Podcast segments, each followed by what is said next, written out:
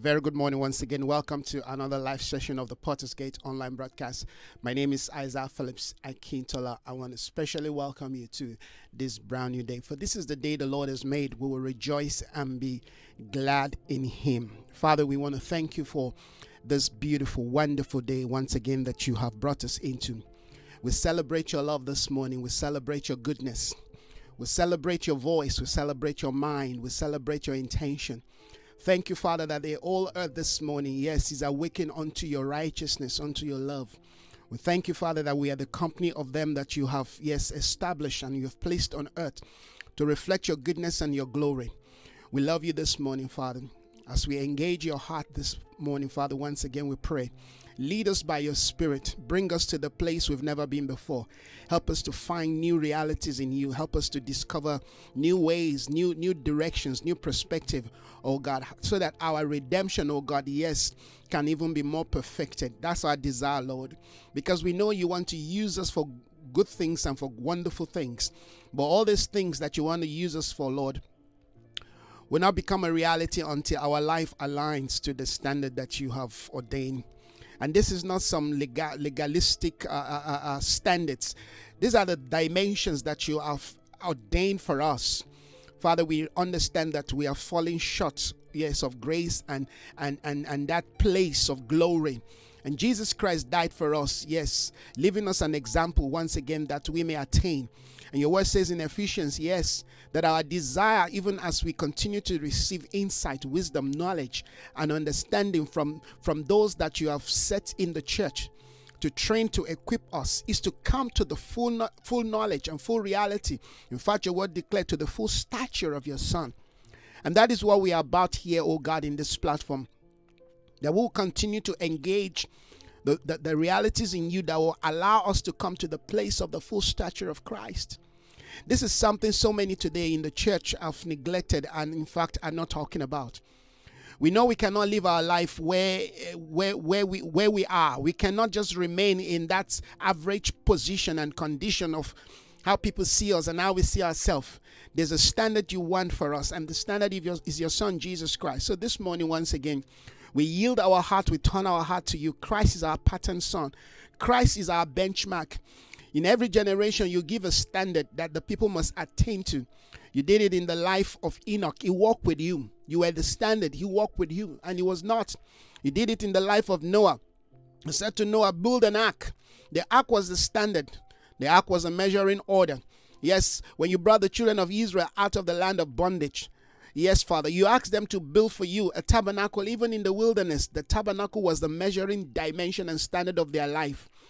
Today, Father, our life is reflect is reflecting the standard of Christ because you, your word declares that Jesus has become our pattern. He's become, yes, that order of life that you want us to live. This morning, Father, as we look unto Christ, the author and the finisher of our faith, help us to see in Christ the things you want us to attain. Help us to see in Christ the things you want us to know. Help us to see in Christ the things you want us to understand. And help us, Father, to, to yield ourselves even unto that measure, oh God. And so I pray this morning, Lord, as we engage with you, as friends and brothers and, and sisters connect with me this morning, uh, Lord, as we speak this word into the atmosphere of this nation, of our continent, and of this generation, we pray, oh God, that there will be a shift in the spirit realm, oh God. Lord, that we will begin to hear the voice of your Son, bringing us to the place, oh God, of divine approval, oh God, that we will not remain in that spot, in that point where religion, where men wants us to remain. No, we, we declare this morning that we break camp, we break camp, we break every limitation, we break this day the borderline, we begin to press into your divine standard and order. And so we honor you, we glorify you for your spirit this morning that is going to lead us to the place of your divine intention. We bless you, Lord, that you continue to press us further, oh God, beyond the Rubicons, beyond the limitations, beyond the minds of men. I thank you this morning that, that your spirit will continue to push us further, oh God. And we'll continue to say yes to your ways, yes to your will, oh God. It's my desire this morning that you will have for yourself a people in the earth, oh God, who, whose desire, whose ultimate desire is to do your bidding. That is our longing. That is our passion, oh God. That is, oh God, the reason why we exist, oh God, to bring a pleasure to you, to honor you, Father. We thank you. We honor you this morning. We glorify you. For you will be exalted in our life. For you will be exalted in our life. For you will be exalted in our life. Our life will bring pleasure unto you. We bless you this morning. May your kingdom come. May your will be done as it is done in heaven. Let it be done this morning in us, through us, oh God, as we continue to look into the concept of conscience and we look to the concept of spirituality and the standard that you have offered to us. Help us this morning, Father, to live that order, to, to walk in that reality so that your name may be glorified in us and through us in Jesus' name. Well, thank you so much, everyone, this morning, if you're connecting with us. And for those who, are, who will be listening on our podcast, uh, I really want to thank God for what the Spirit of the Lord is uh, emphasizing and how we are yielding to that which the spirit of the lord amen is is saying and proclaiming and declaring for this new day. Like i always say our our desire in this in this uh, uh, um, ministry all right is to build the church is to equip the church is to bring us to the place of spiritual you know standard. There's a measure.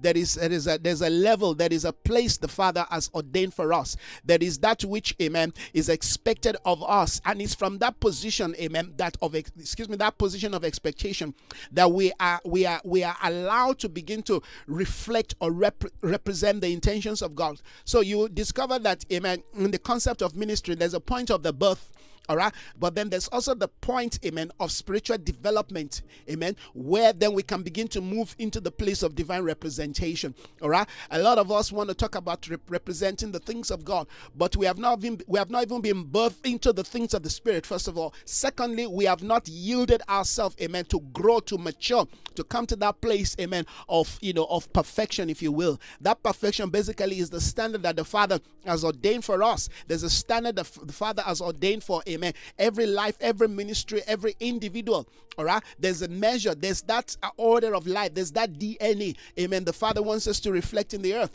Amen. And, and if we continue to walk in that life, amen, and in that understanding, it will bring us to a place, amen, of divine representation. We saw that in the life of Jesus and in the life of so many, all right, that we cannot just live our life the way we want it. We cannot just do things the way we want it. No, we have to follow the divine order. There's a divine order.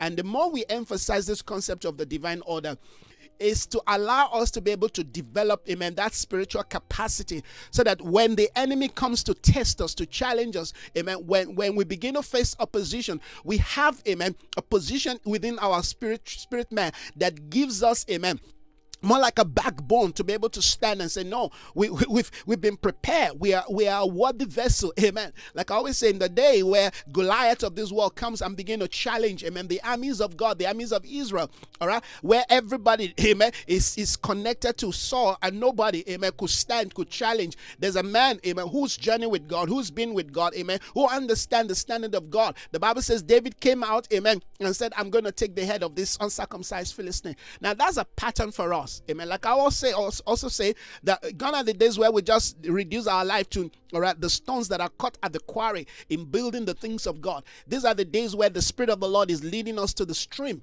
All right, we're going back to the stream. The, the place of the stream is the place where indeed we get prepared out of that order of divine preparation. Amen. Where the word of God, amen, has done its perfect work every area of our life, every rough areas of our life, amen, has been smoothened, amen, through the ministry of the word, through the ministry of the water.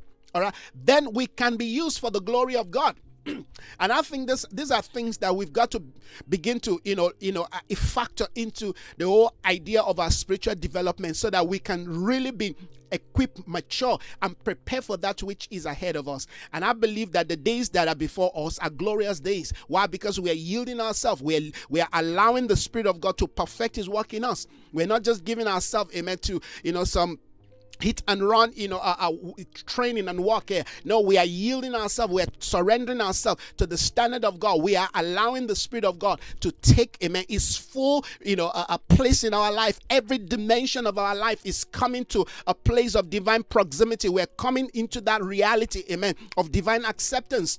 And if we can have that concept of life where our life is surrender, is totally yielded to the principle, to the process, to the capacity that is required, then we we can say that we are becoming an instrument, a voice, amen, in the earth. That's that's what we are looking at. Many a times we we claim we have this ministry, we claim we we can do X, Y, Z, but when we are faced with challenges, what happens is we give up because, amen, we have not been truly, we have not been equipped we're not been equipped. We, we, have, we, have, we have not really surrendered ourselves. Amen. There are still areas in our life where the enemy is still gaining access, where the enemy is still gaining leeway. And those are the things that I am focusing on. You, if you notice, for the past you know three months thereabout, we have been focusing on the areas of you know the soul life, amen, the faculties of our life, and those are the areas where indeed we don't want to deal with, we don't want to talk about, because the enemy knows that if if if he lost the battle in that area, amen, of our soul, of our faculty, amen, the, the place of our emotion, the place of our thought pattern, the place of our feelings, amen, the place of our desire, our decisions. If he lost the battle there, then he has lost us forever, amen. Because at the end of the day, for, for the enemy to be able to do anything, there has to be a kind of cooperation, an agreement with him. That's why the concept of agreement, amen, is something that is very powerful, and we cannot allow or afford, amen, ourselves to, you know, to, to be in agreement amen, with that which will destroy us. The scripture says, For the enemy has come. The enemy has come to steal, to kill, and to destroy. And he does that by, amen, we, we, we agreeing with him ignorantly. All right. So we don't want to agree with the enemy. All right. We can we can we can agree with the enemy in so in so many ways. By by by by living our life based on the standards of the world. By living our life, amen, based on the environment we grow up. By living our life based on the feelings, amen, that that we feel or the you know the desires and the preference that we want. Amen. We can we can live our life based on you know the spirit of tradition and religion. We we we, we I mean, and these are the things, amen, that that compromise our positions in the things of the spirit.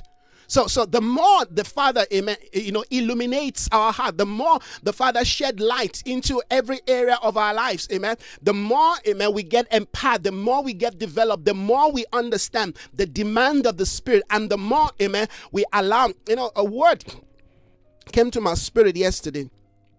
In fact, something happened around, you know, uh, uh you know, uh, you know, my in my office that was, was a bit shocking to me. And, and the Lord, you know, was you know, you know, was saying to me, you know, Isaiah, if if if there are certain things sometimes that may just be lurking around, may just be, you know, in hiding in your heart, in your life, until you begin to take time to pray and even to fast before you begin to see certain things get exposed. And and and that's something that many of us, you know, we take for granted, like the concept of really taking time to pray in the spirit all right, real, real, you know, connecting in the spirit and praying in the spirit and taking time to fast. You know, sometimes it's, it, I mean, we just need to fast a day or two, or three days, all right, or maybe more, all right. And, and, and one of the benefits of that is that there are things in our life that we don't even know that they are there. They're still locking there. They're there, you know, in comatose. They're there, you know, in silence, all right. That the, the, the, the spirit of that fast start exposing and then we can begin to deal with them. So it's important that we understand that, you know, that the days that we live in, we cannot just afford to leave things the way they are or look at things on the face value and conclude. No, we have to bring ourselves under the spotlight of God. Thank you so much, my dear sister, for connecting this morning. We have to bring ourselves under the spotlight of God. When we bring ourselves under the spotlight, as as you know, as as as I'm you know you know doing this broadcast. I mean i've got about three lights you know three lights you know focusing on me almost like a spotlight or, or else you will not be able to see me properly all right? So so we, we need to understand that the word of god amen is a light. And that word amen must must be must be spotted amen must be connected in such a way that it focuses on every area of our life so that amen those areas that may may still be operating in darkness or the enemy might be using amen to to hide amen can be exposed That's the beauty of God's light. The word of God is light. Jesus Christ, amen, is the light of the world. But before he can be a light of the world, he must be a, first of all a light to us. We have to open our heart and allow his light, amen, to beam into those areas of our of our lives. Amen. There are areas of our life that we don't even understand, that we don't even know that the enemy is still using, amen, to do all kinds of things. All right, like I was sharing yesterday, some of us we find ourselves in situation, in circumstance where we don't know, you know, what to do. We, we don't know how we got to that situation. All right. But but if we allow the light of God, if we allow the word of God, amen, to, to spotlight into these areas, suddenly we begin to gain insight, we begin to get understanding. That's what the word of God does. The word of God illuminates our path, illuminates our light you know, illuminate, excuse me, illuminate our heart, our life. So we have to love the things of the Spirit. The more we love the things of the Spirit, the more we understand the things of the Spirit. But beyond that, the more we understand ourselves. And to me, that is a good thing. All right, I really want to know what God has ordained for my life. I don't want to live my life, all right, in, in half truth. And I don't want to live my life just understanding the potential of what I can do without really gaining the capacity, you know, to carry out the things that the Father has ordained for me. All right we live in the dark days. We live in dark, you know, you know, in, in environment. Um, the enemy wants to keep us locked in darkness. The enemy wants to keep us locked in a, in, in, in a place where we don't really understand everything, all right, that God has ordained for us. But as we continue to allow ourselves, amen, to be purged, you know, to be to be washed, amen, to be, you know, to be illuminated by the word of God, the more we begin to discover new things about ourselves. This is the beauty of the ministry of the word of God. The word of God brings us to a point where we begin to realize, wow, I never saw that before. I never heard that before. I didn't know that was there. That's the beauty of the word of God. So I will encourage us, amen, to constantly and continually, you know, yield ourselves to the ministry of God's word, not just to religion, all right, not just to some, you know, uh, uh, uh, you know, uh, Christian activity. No, we have to really surrender ourselves. You know, I remember growing up back then when I was growing up in the Lord, I'm still growing up, but back then when, you know, as a teenager growing up, one of the things that I felt the Lord did in my life that was good was that He gave me a desire for, you know, for His word.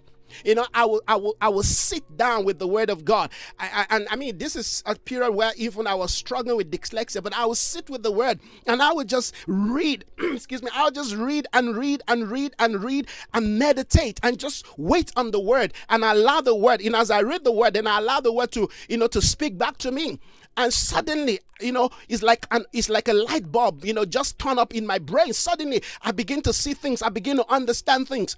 You know just yesterday i was standing outside you know three you know uh, uh, you know guys uh, teenagers they approached me. I guess they were arguing. And so they approached me. And they said pastor we'd, we'd like to talk to you. Okay i said oh, come on come let's talk.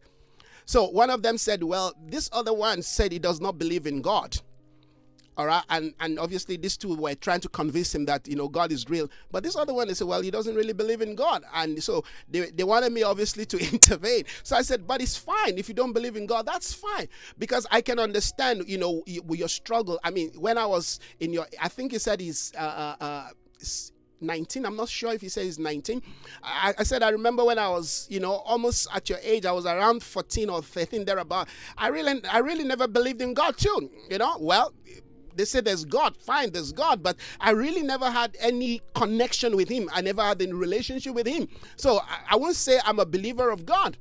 Uh, and I said it took me a while, all right? It took me a while to begin to come to the terms that, okay, maybe God is real.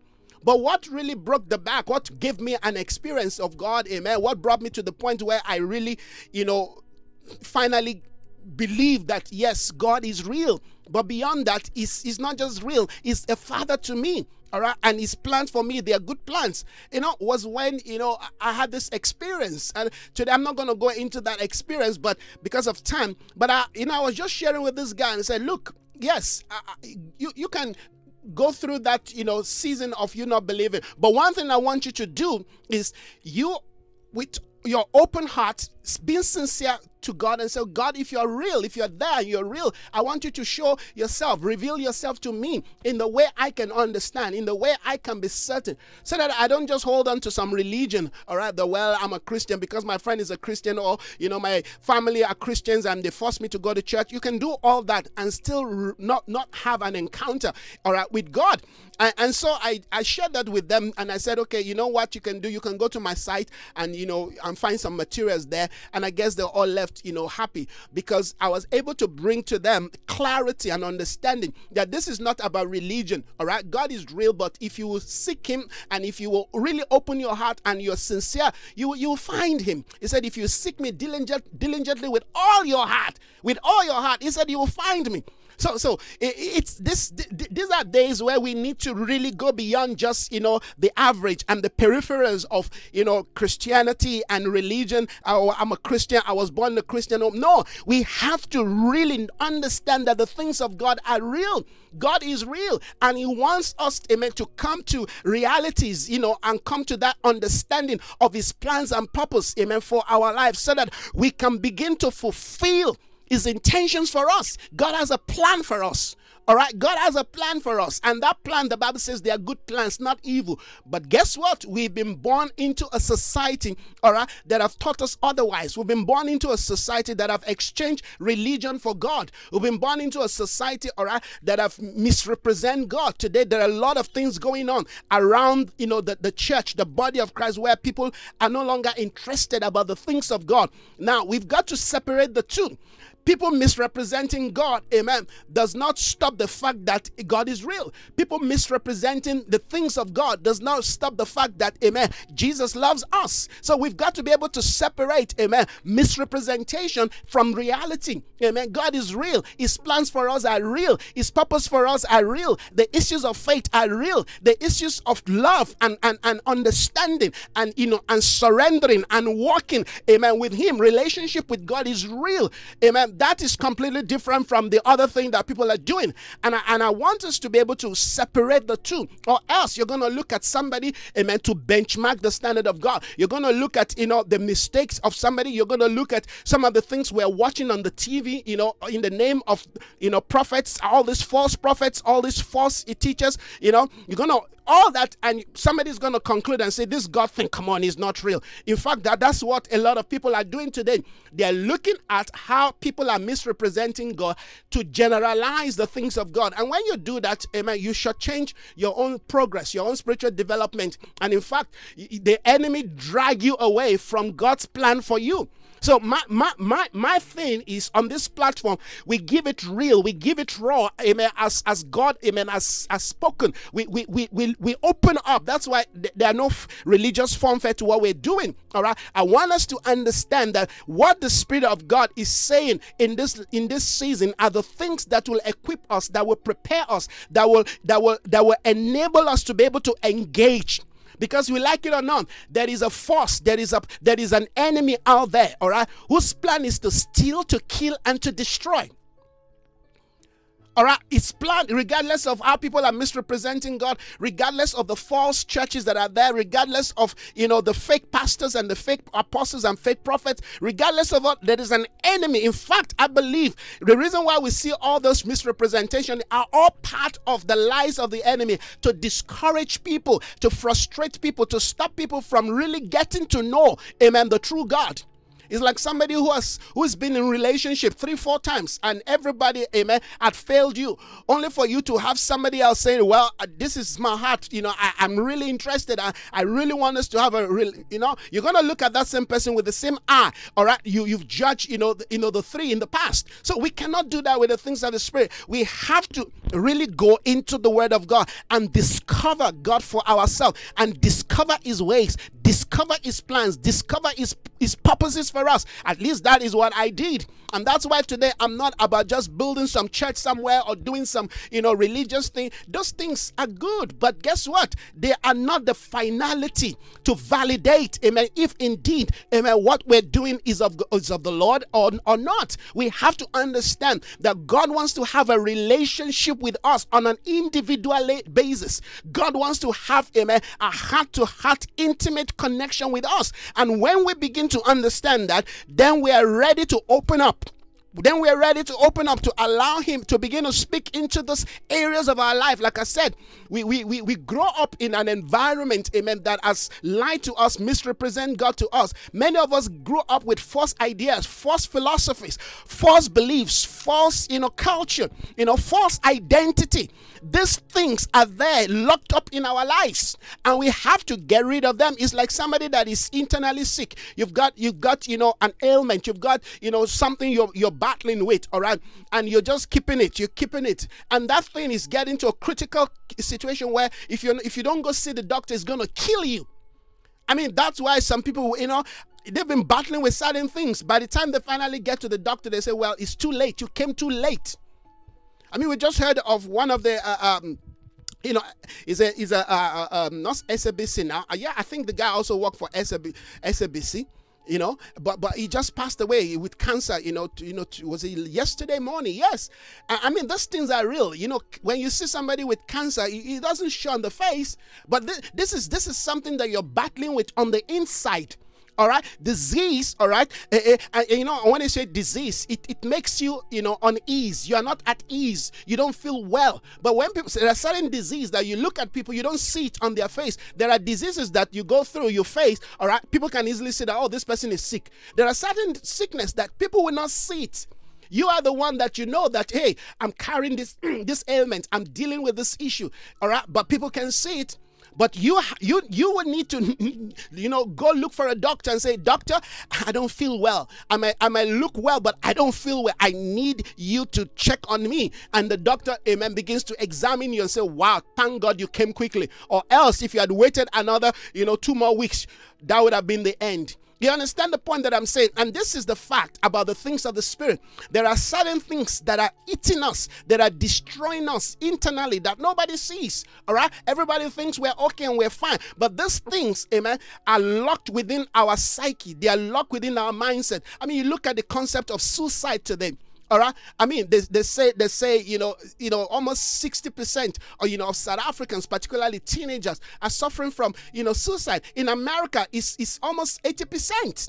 You know, some they, they, I was listening to news some time ago. They said in a day they deal with suicide issues. You know, you know, suicide related issue. At least you have about three, three, you know, three thousand people in one day. Three thousand people in one day, just in one day you, you, you, so so you, we're dealing with issues that are affecting people's mind. Because when you talk about suicide you're talking about state of the mind. You're, you're talking about how people think how they feel all right, disappointment, issues, all locked up in the mind, all locked up in our soul faculty. And that's why I've been focusing on this area for some time now. Like the issues of the conscience that we're dealing with, it's important that we know, amen, that we've got a conscience and we have a right conscience. And it's important, amen, that we awaken our conscience, amen, to please God because that is the essence. God gave us a conscience to help us to identify what is right from what is wrong. Now, if we continue to deaden our conscience, conscience by rebellion, by rejecting the voice, amen, of our conscience. Because you see, your conscience will always lead you to right moral lifestyle. Your conscience will always tell you that, hey, that thing you want to do is wrong. That thing you want to do, uh, it, it, doesn't, it's not gonna, it's not gonna please God. It's not gonna, you know, bring you to a point of of joy at the end of the day. You may love the act, like I said, we can't live our life based on, you know, feelings we, we have to bring our feeling amen under the under the scrutiny of the of you know of god's word under the scrutiny of god's truth under the light under the you know the the, the, the, the, the light of god's word. Because those are the things that allow us to be able to know what is right from wrong. That a lot of people today who are living life who don't even understand what is right from wrong wrong again well if i feel like doing it why can't i do it all right if this is what i want to do why can't i do it i mean we cannot live our life from that concept of existence. We're going to be making bad decisions. And guess what? Every decision we make, amen, carries a consequence some consequence amen that you know that that we face in life all right are, are things that affects the next generation I mean, there are decisions that we have made today that is impacting our children, that is impacting our family, that is impacting our, our immediate community. Now, if we think before we act and we allow our conscience to speak to us and we are able to listen, I mean, that's going to help us to be able to make, you know, the right decisions and, and be able to do the right things. And these are some of the things that I really want to speak to because we live in a day, we live in a time where the enemy is actually saying to us, don't listen to the voice of your conscience. All right. And I'm saying this, you know, for, for the for the fact that you know the, the new age the new the, the new age value standard are saying well if you feel like it just why don't just do it just do it but we cannot do that so i'm going to go to the word of god again and we're going to look at one or two scriptures and then we are going to close in prayer this morning I want to thank God this morning that the Spirit of the Lord is allowing us to look at some of these concepts. All right. We are in a day of the salvation of the soul. We are in a day of the redemption of the soul. Every aspect of our life. We are made of, man is made of, of, of, of a spirit. Man is a spirit. It carries a soul. All right. It lives in a soul. Amen. It is carried by his body. All right. And we're dealing with these three faculties. Amen. The spirit, the soul, and the body. You get saved in your spirit. And in your soul, also, you get to be saved. You get to be free. It's just that the salvation of the spirit is instant. All right. When you give your life to Jesus, Jesus come into my life. That's an instant thing. It's it's an experience. It's one day experience.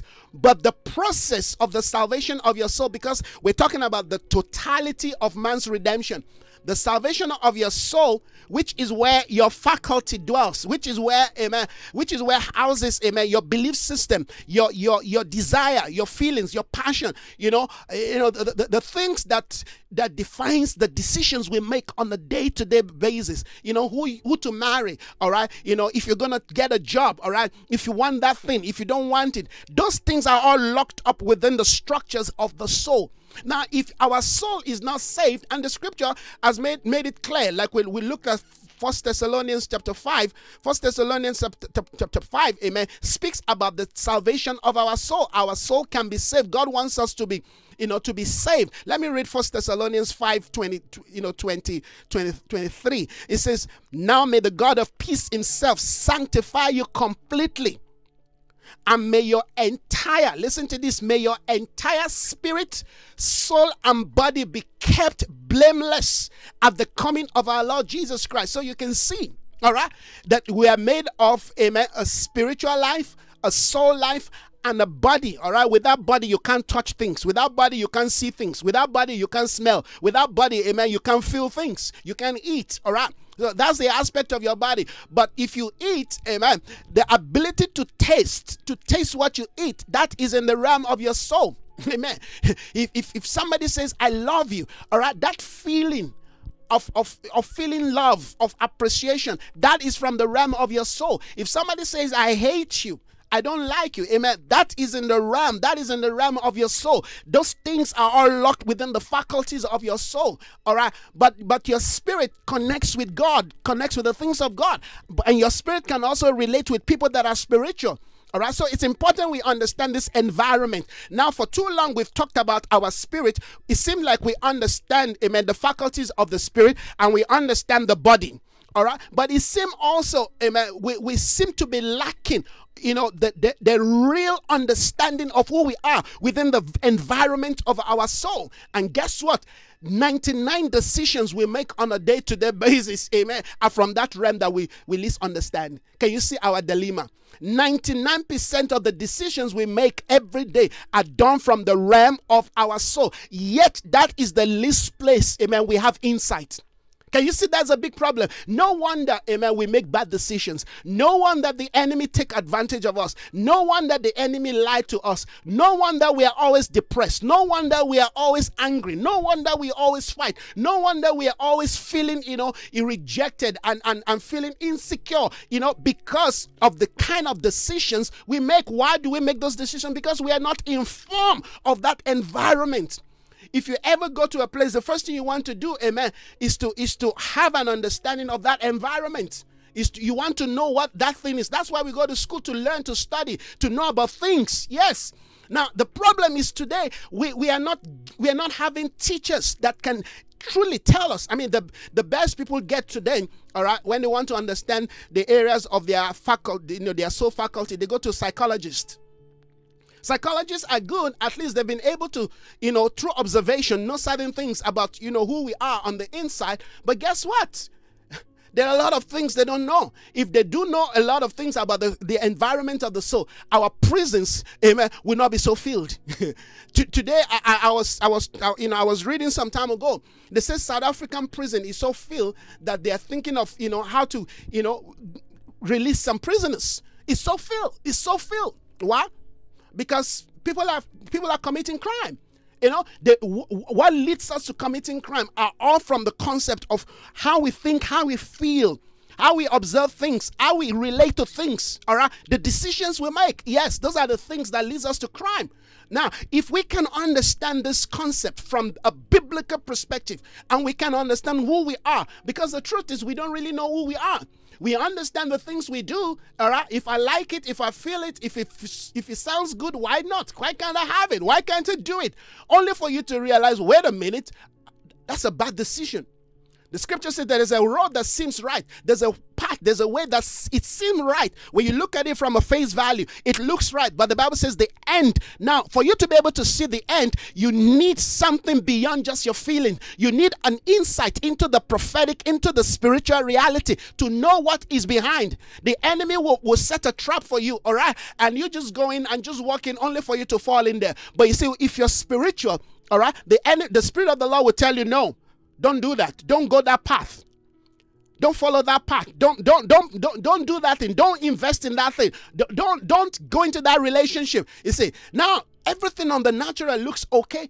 In fact, it feels good, but you're having this red, you know, light on the inside saying, No, no, don't do it. You see, it takes a spiritual person and it takes someone who has been spiritually mature, who has been spiritually informed, amen, to know the kind of paths to take in life.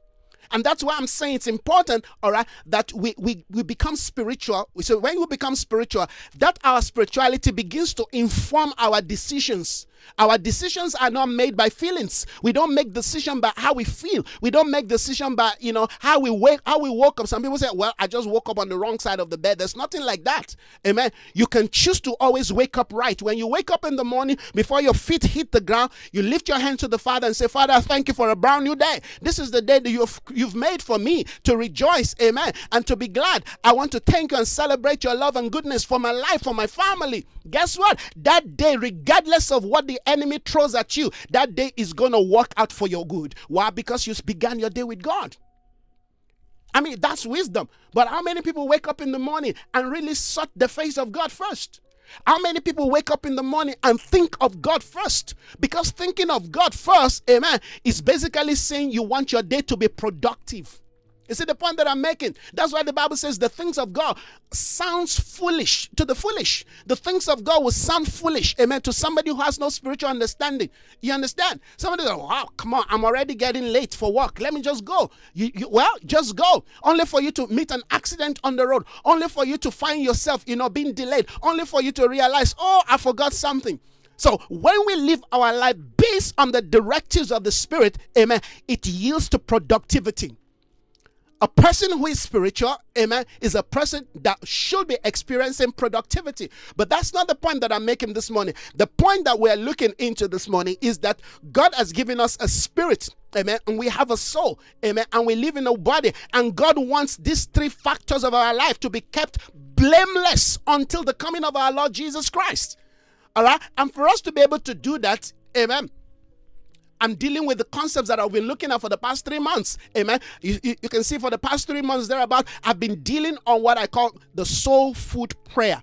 The soul food prayer. There are things we need to know and we need to you know we need to feed our soul on. Amen. There are things we need to have insight re- regarding amen the, the environment the structures amen of our soul life your soul is real amen if you ever smile at people if you ever you know you know you know, wish people well, if you ever think well of people, if you ever have this motivation to live life well, listen to this. They are all an expression of your soul life. So if if if if if you are not, you know, if you are not feeding your soul with the right word, you're gonna wake up next day and say, Well, I never see anything good about me just smiling at people after they don't smile back at me. You know? I don't see this thing about, you know, doing, you know, uh, trying to help everybody, but nobody's trying to help me. You see, your mind now begins to suggest something else to you. But you see, if you're if you're living your life via the Spirit, whatever you do in your soul is guided by the Spirit. Now, the, the, the challenge is your soul wants to be in charge because your soul has always been in charge. Your soul has always been in charge. Amen. Many of us grew up in family where the soul has always been in charge. Many, many of us, amen, was born into a marriage where the soul was in charge. Many of us grew in an environment where the soul was in charge. Everybody lived by their soul. All right. Hardly you find people live by the spirit. So you see, the soul gave back to the soul. And I talk about the soul, I'm talking about amen. Those value standard, all right, that okay, if you do well to me, I do well to you. If you do good to me, I do good to you. If you do evil to me, I do evil back to you. That's how many people grew up. That's the environment, all right, that many people find themselves. But guess what? The Lord said that's not the way to live life.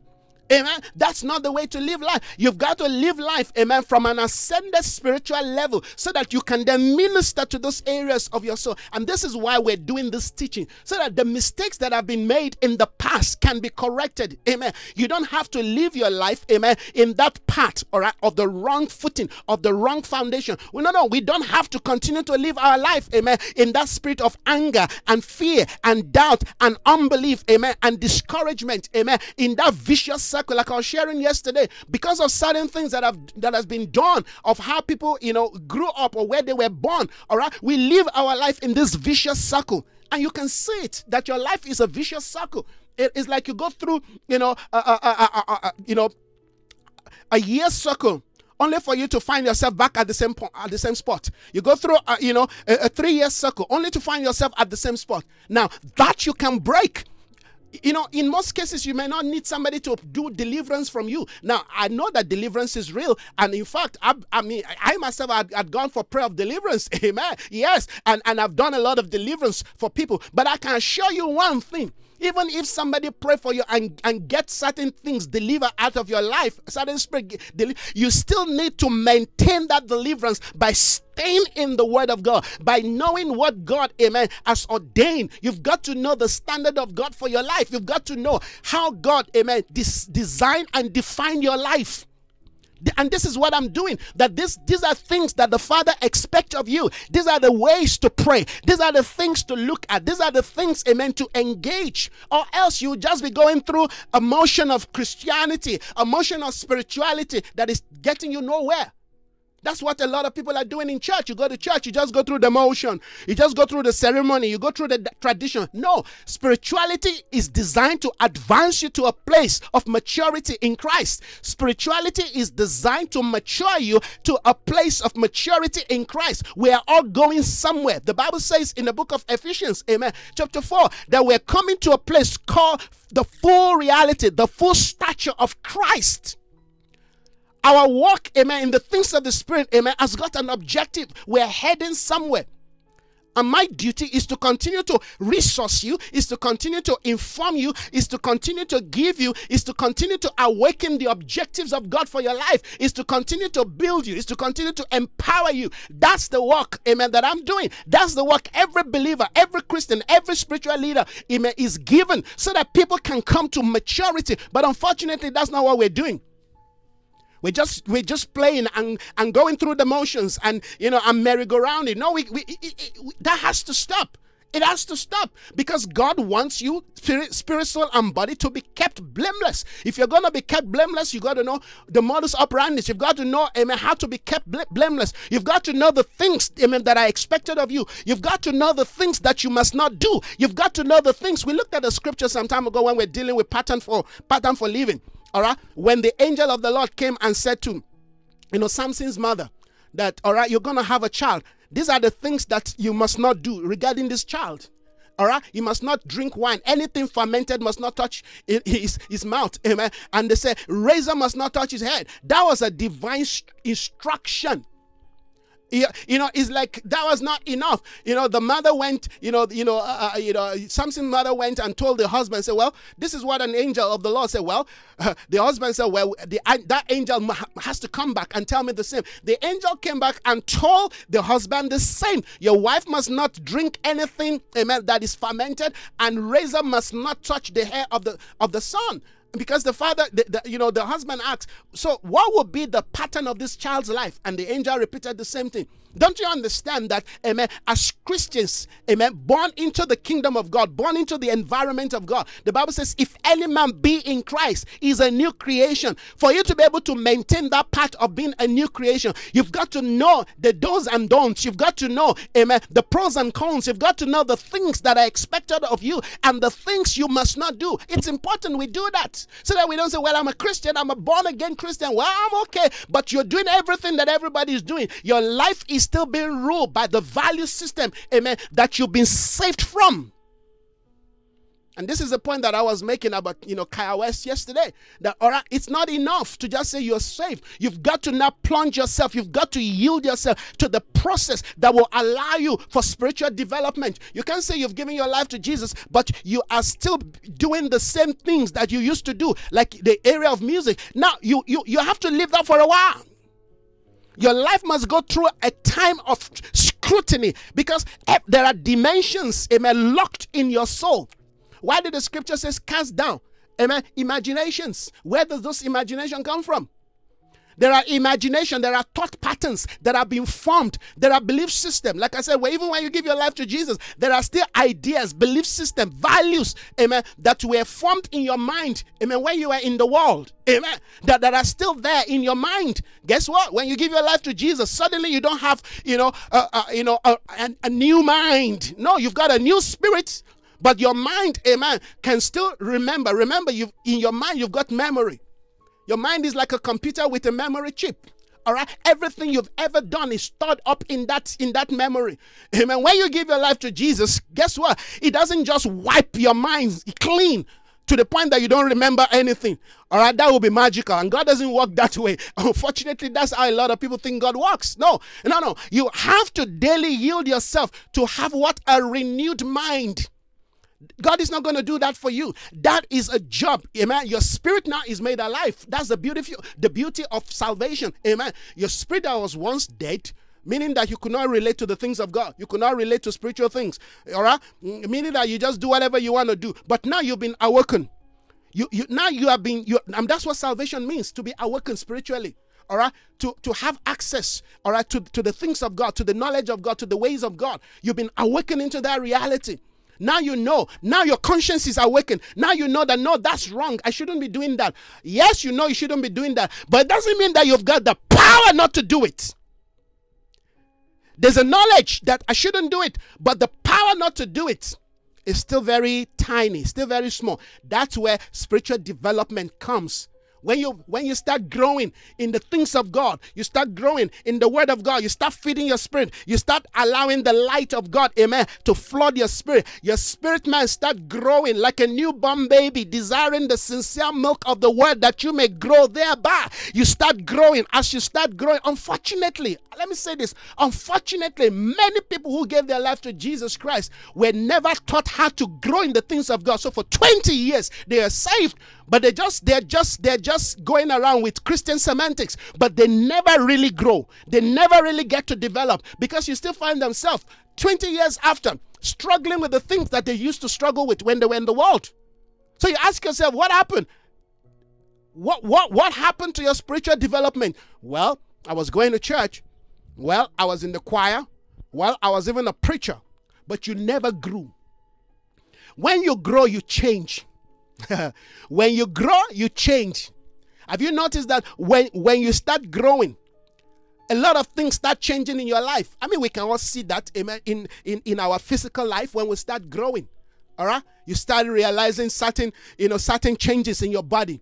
You know, so you know, in in in, in the case of in a, a you know a, a teenager, the voice even start changing all right every aspect of your life start changing as it is in the natural so it is in the spirit realm Your, you know, your your your your your syllables start changing. All right. You know, a child starts with dada, mama. You start growing. Suddenly, all right, you, you you know the syllables start forming. All right, the words start forming. You now you can call daddy. Now you can call mommy. Now you can say, Yes, I want food. No, no, no, no. You you want food. You understand? Now you know how to co- communicate. You know how to interact with the things of the spirit.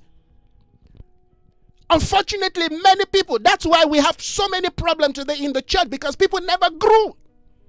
They went to church, they did all the things they asked them to, but they never grew. Because you see, when you grow, you change. When you grow, you change. When you grow, you develop. You your development will be clear, will be seen.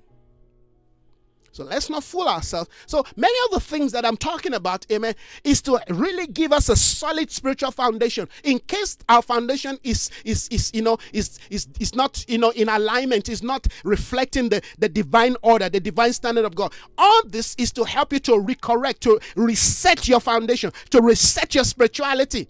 Yes, all right, I've got, you've got, uh, we, we did, you know, some teachings on foundation. You need to go listen, to some of those teachings that we did on foundation. Just go to the my website or, you know, you go to your Spotify, just look for, you know, Potter's Gate, look for foundation, Potter's Gate Foundation. All right, listen to those materials. They will help you in your walk with God.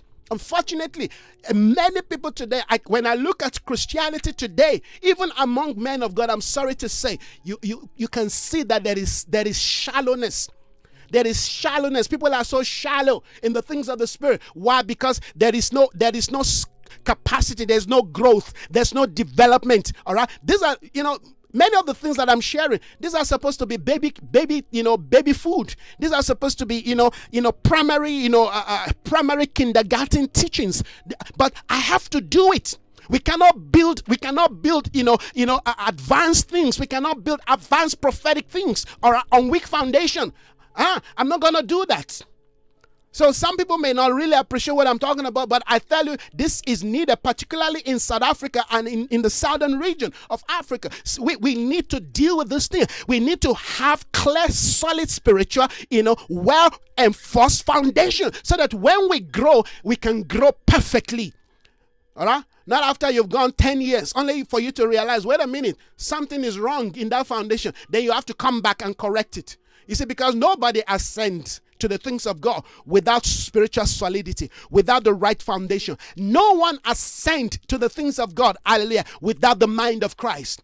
Nobody, nobody, they will not allow you access into the things of the spirit if your foundation, hallelujah, if your spirituality, if your understanding, amen, if your perspective about the things of God is not aligned with God's divine standard and order. It's not going to happen. We can talk about it. We can talk about the prophetic. We can talk about the apostolic. We can talk about reformation. We can talk about all these things that a lot of people, uh, you know, are screaming about. But if we don't have a solid biblical foundation built on the rock, I'm telling you, the flood is going to flood us away. The hurricane will flood us away.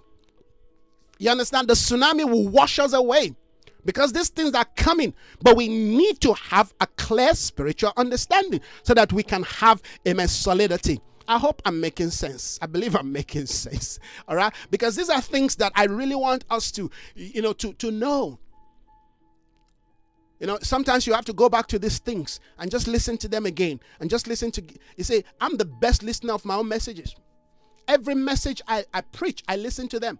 I go back and listen to them because they minister life to me also. They refresh my spirit. You see, because I'm just a vessel. God is just using me as a vessel. So I also need to benefit from these things that I'm saying. You can ask my family. They know I'm the best listener of my own message. All right. When I'm done, I put it in. I, I, I tune in my iTunes. I listen to it. Sometimes I listen on, on Spotify because I want to also grow thereby. You see, Paul said he's afraid that having having bring people into the things of the spirit, that he himself be a castaway. We, I don't want to be a conductor. All right. Neither do I want to be a driver. Amen. No, I don't want to take the place of the Holy Spirit, but I also don't want to be a conductor. I want to be part of those in the bus. Amen. So when we get to the place called arrival, I want to also be able to come out and say, Thank you, Lord. I also made it. Hallelujah. Okay, we're dealing with we're dealing with conscience. I think I've said so much this morning by the leading of the Spirit, of course. Now, I'm just quickly, quickly to hit on this issue of conscience again. Then, uh, um, like I said, I mean, even this concept that we're dealing with on conscience, these are supposed to be babyish, you know, you know, kindergarten, you know, first day Christian principles. But we need them now. Because when I look around, like I said, when I look around, like, well, look, God, what's going on in the church? People are confused. The reason why they're confused is because they don't have foundation.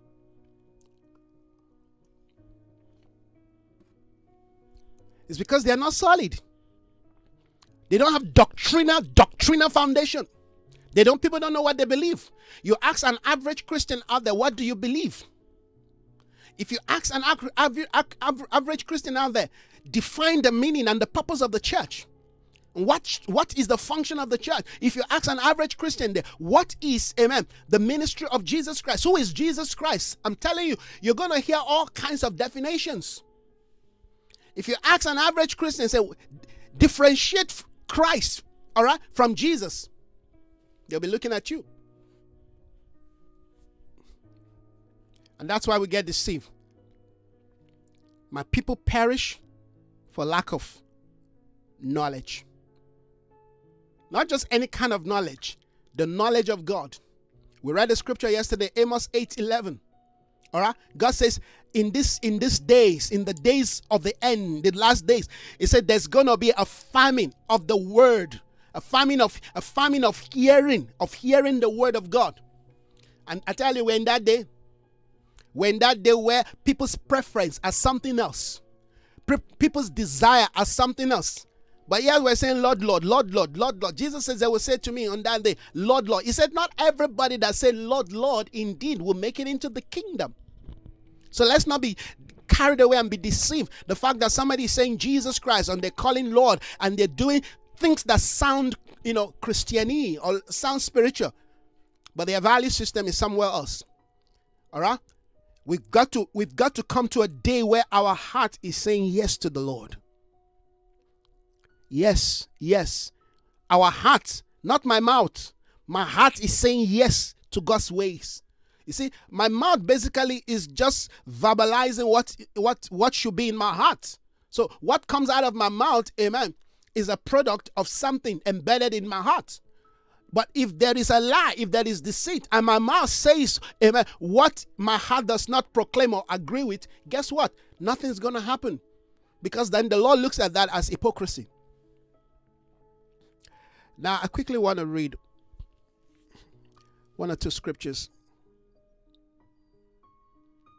Romans chapter 2.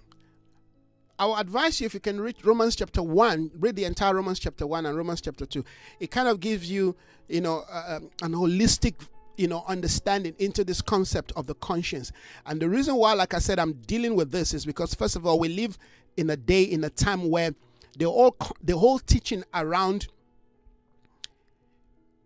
you know, human freedom, self freedom has been overblown. All right? It, has been overstretched to the point where people who don't understand how to live life, who don't understand anything about, you know, the consequence of decisions, are allowed to. I mean, how do you begin to teach a four year old, you know, about, you know, sexuality? Some, if a four year old is still growing up. But these are the things that they are bringing into our schools. It's already starting in America. Now they're bringing that to South Africa. So before children begins to, before they start growing to to to understand who like what life is, which is supposed to be done by parents, those in the in the in the system of so-called education, the enemy is using them to hijack the innocence of our children.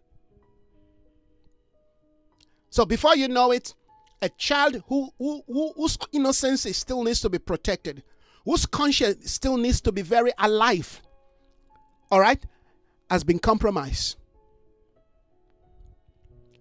So a, a, a seven year old can make a decision, all right, to decide to be anything in the name of the, the policy of transgender. What does a seven year old knows? about his or her sexuality. You see, we're losing the battle here. Parents are losing the battles. And this is not just about teaching some good sex education. No, it's a plan of the enemy to destroy, to, to, to, to frustrate, you know, to, to, to, to bring humanity to, you know, to, to dysfunctionality. And we're not going to allow that in South Africa in the name of Jesus. We're not going to allow that in Africa. In fact, we're not going to allow it in the world. We say no to that spirit of destruction.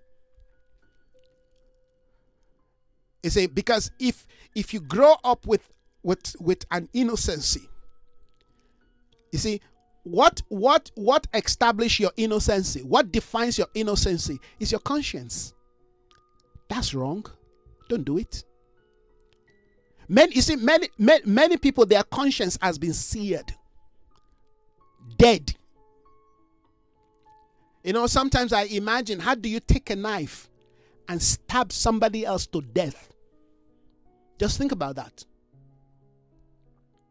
Just think about that. How do you break a bottle and stab somebody else to death? I mean, you see this kind of heinous crimes that people are committing. And you ask yourself, what what what what in the world gets into the mind of people to the point that you you know you you you poison your own your own child you kill your own children you hang your own children where is the conscience we, we live in a world today where husbands are poisoning their wives their wives are poisoning their husband you know men are poisoning their children they are beating their wife to coma we live in a world where wives are stabbing their husband to death.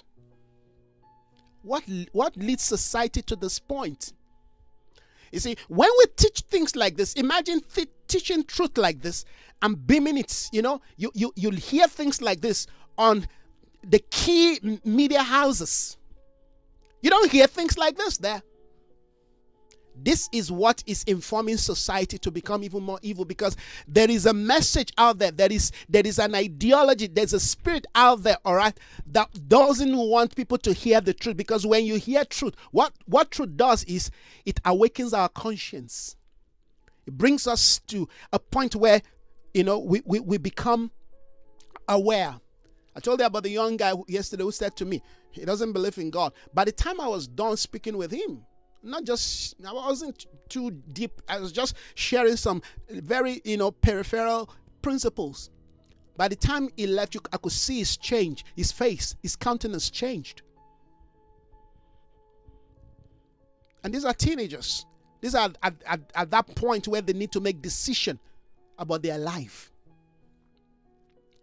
I must say the South African government are doing they are they're doing you know, almost nothing when it comes to really sensitizing the society about, you know, the, the future, sensitizing the people.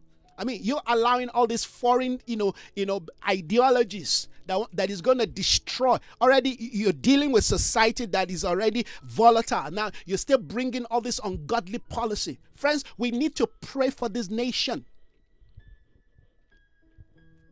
We cannot afford this nation to nosedive. We need to stand in the gap.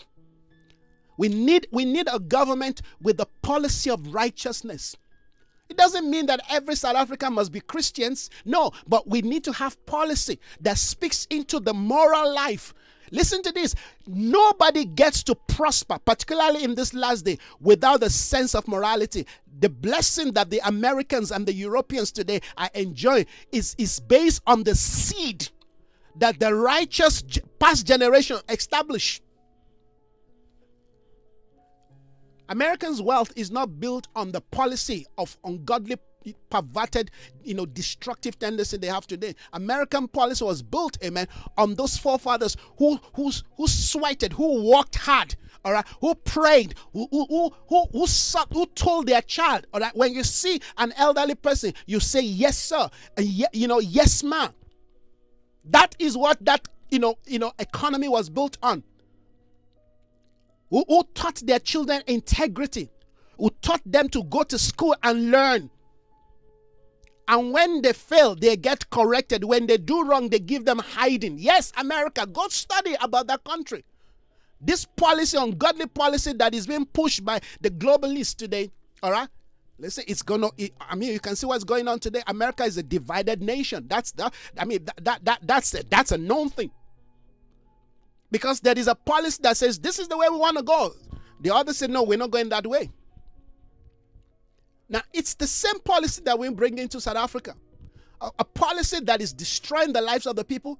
People go to work only for them to commit suicide, only for them to be stabbed, to be killed, I mean, this, is, uh, is that the kind of policy we also want to bring? A policy of witchcraft and, and ungodliness and, and, and Halloweens and all these perverted things. Is that, is that what we want to teach our children? What kind of a future are we building?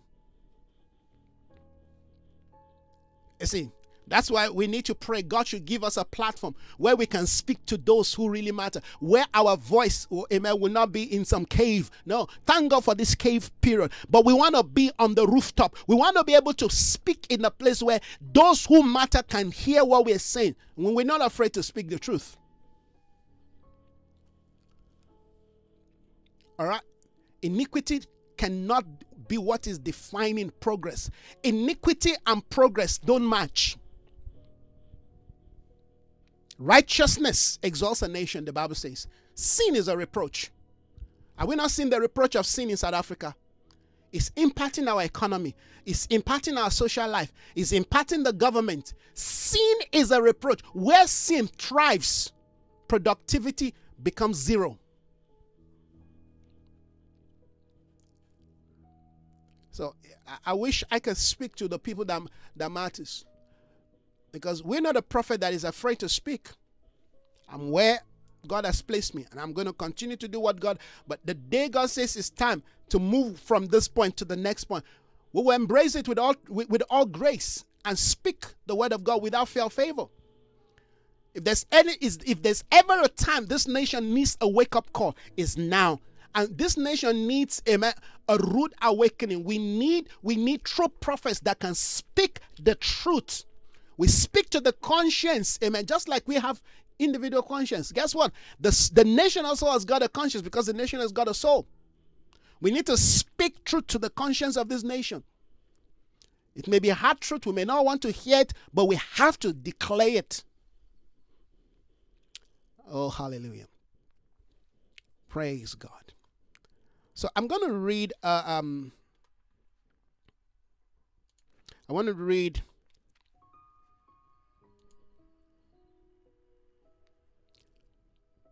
Okay, I said I was going to read Romans chapter. It was Romans chapter two.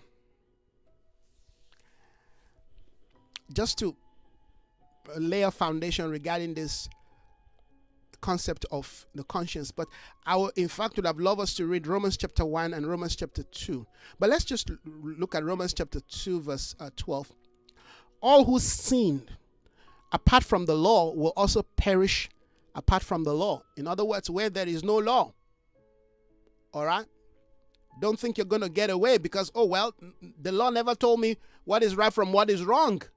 God said if you sin apart from the law, you are going to you're going to perish apart from the law. In other words, God is still going to judge you. So how is God, God how is God going to judge you if there are no laws? Ah, because His laws are written in our hearts. Yes, the, the, every human being amen, has got a conscience. That's where God writes His law. All who sin apart from the law will also perish apart from the law, and all who sin under the law will also be judged by the law. For it is not those who hear the law who are righteous in God's sight, but those who obey the law, who will be declared righteous. Indeed, when Gentiles, Gentiles are supposed to be unbelievers, they don't believe in God, they don't know the things of God, they don't hear the you know the the, the, the things of God.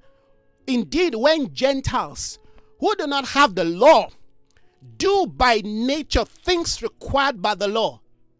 How?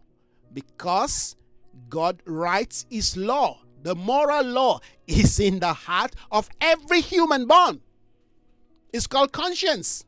We read the scripture yesterday, Genesis chapter Genesis chapter 20 about Abimelech. Abimelech, amen, was going to take another man's wife. Because the man lied to him. Abraham lied to him. She is my sister.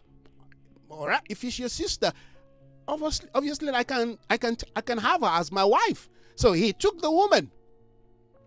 The Lord appeared to him in the dream and said, Abimelech, oh, you're gonna get in trouble with me. Abimelech said, God, what have I done? Are you to judge a righteous? Are you to judge a nation for, you know, for, for, for the integrity of my heart? I did what I did in the integrity of my heart. God says, I know that you did what you did, amen, with a good conscience because somebody lied to you. But guess what? It doesn't stop.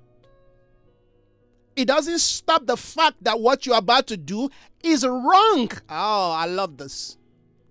So even if you even if your conscience, amen, because your conscience doesn't know everything. Remember, your conscience is not the Holy Spirit. Your conscience is not the Holy Spirit, but your conscience basically allow you to do what is morally right. So somebody said to you, "Well, she's my sister." So you decide to marry her. Basically, what God is saying is, I expect you to know better. All right? If you're working in discernment, you should have known that Abraham was lying to you. Did you get the point? So God said, No, you better return this woman back, or else you're going to be in trouble. Because that is not just a single woman, she's married. But we know that Abraham did that or basically to protect himself. So, we're looking at something here. For indeed, when Gentiles who do not have the law do by nature things required by the law, they are they are a law for themselves, even though they do not have the law. Verse 15. I'm reading Romans chapter 2, verse 15. They show that the requirements of the law are written on their hearts. That's a point I want to make. They show people who do not have the law, amen, but by nature are doing things that are written in the law. What, what am I saying? Every human being, amen, is designed with a moral code. Every human being, amen, is designed. We are all designed with a moral code. Listen to this. When I was an unbeliever, before I gave my life to Jesus, I just knew certain things were wrong. I remember the very first time, I, I think I've shared on this. I remember, you know, I see people, I mean, as a, as a teenager growing up, I see a lot of people, you know, drinking and smoking. So I said to myself, well, I also can also try this thing. Everybody's doing it, so let me give it a try. Even though somehow I, I, I know that in my heart that, you know, drinking and smoking is just not right. But I mean, there was nothing that says it's not right. I just have this knowledge in me. But guess what? I still went away. I still went ahead to do it because that's what everybody does. So I I had a shot, you know. I, and I like just spit the thing out. I said, "What is this?" I thought this thing has some nice taste. I'm talking about beer now. Ah, why do people enjoy this thing? This thing doesn't taste. It tastes like it, it tastes like a wee. It tastes like something I don't want, and that was the end.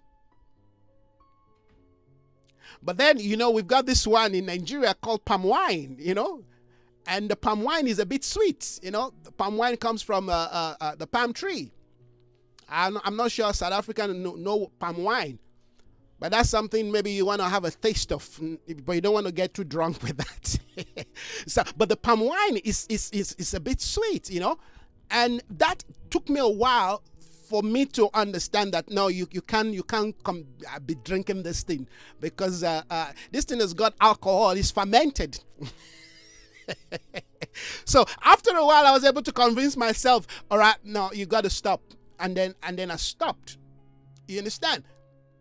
Then with the cigarettes, I remember, you know, a friend of mine.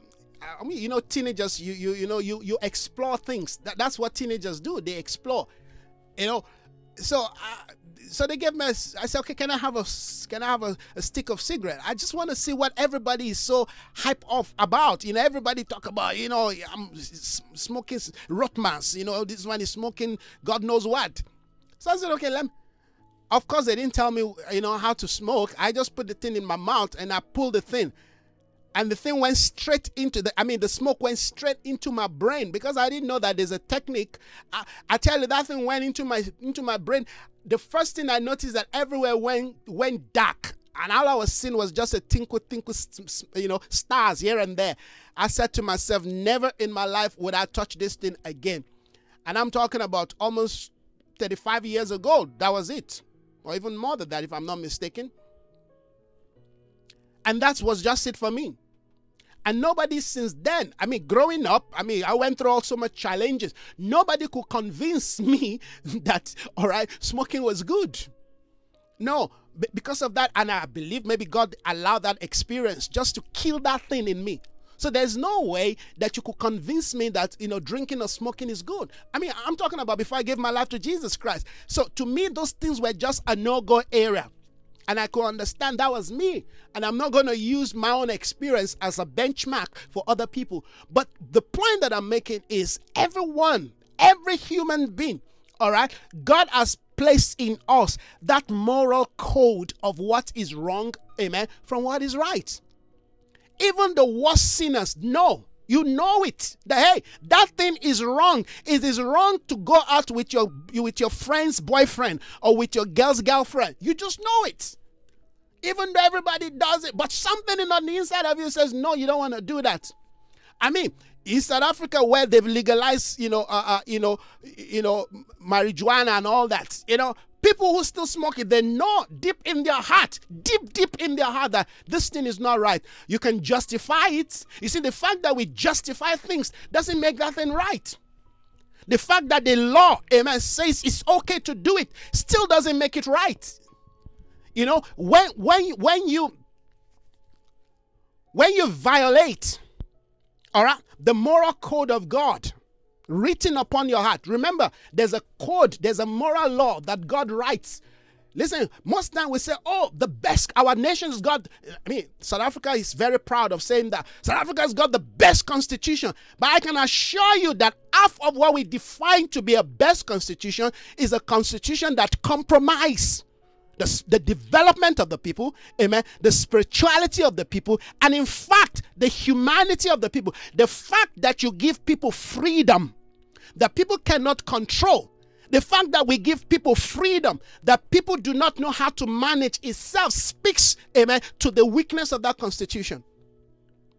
A constitution that allow people to do whatever they want to do it's not the best constitution because we've got to understand even you know uh, uh, uh, uh, mandela said it amen with freedom comes responsibility how many people today are empowered amen to actually manage the freedom they've been given. What is destroying this nation today what is nosediving this nation today is the so-called freedom we claim we have through the constitution now, I'm not saying the Constitution must be hard and tough on people, but I'm saying that, amen, if you're giving people freedom, you've got to help people to manage, amen, that freedom. Because listen, the best thing, I mean, excuse me, the worst thing you want to do is, to give your, you know, your 14 year old child, amen, a nice car because you love your child so much. Or, or you say, well, because I love you so much, my, you know, my son, I'm going to give you this gun. You say, I just bought this gun for you, all right, to protect yourself because I love you so much. You know amen, that your that that itself, amen, is a potential destruction. And unfortunately, that's what we're doing. What we what we define to be to be you know to be law, amen, to be constitutionally you know free, you know freedom, amen. At the very weapon, amen. It's like the devil has weaponized, amen, our constitution Amen. And I've used that constitution, amen, to, to, to, to you know, to, to, to, to release mayhem on the land. Just look at the number of people that, you know, statistics says die daily on the streets of South Africa. I mean, we've got we've got a community there in Cape Town. All right.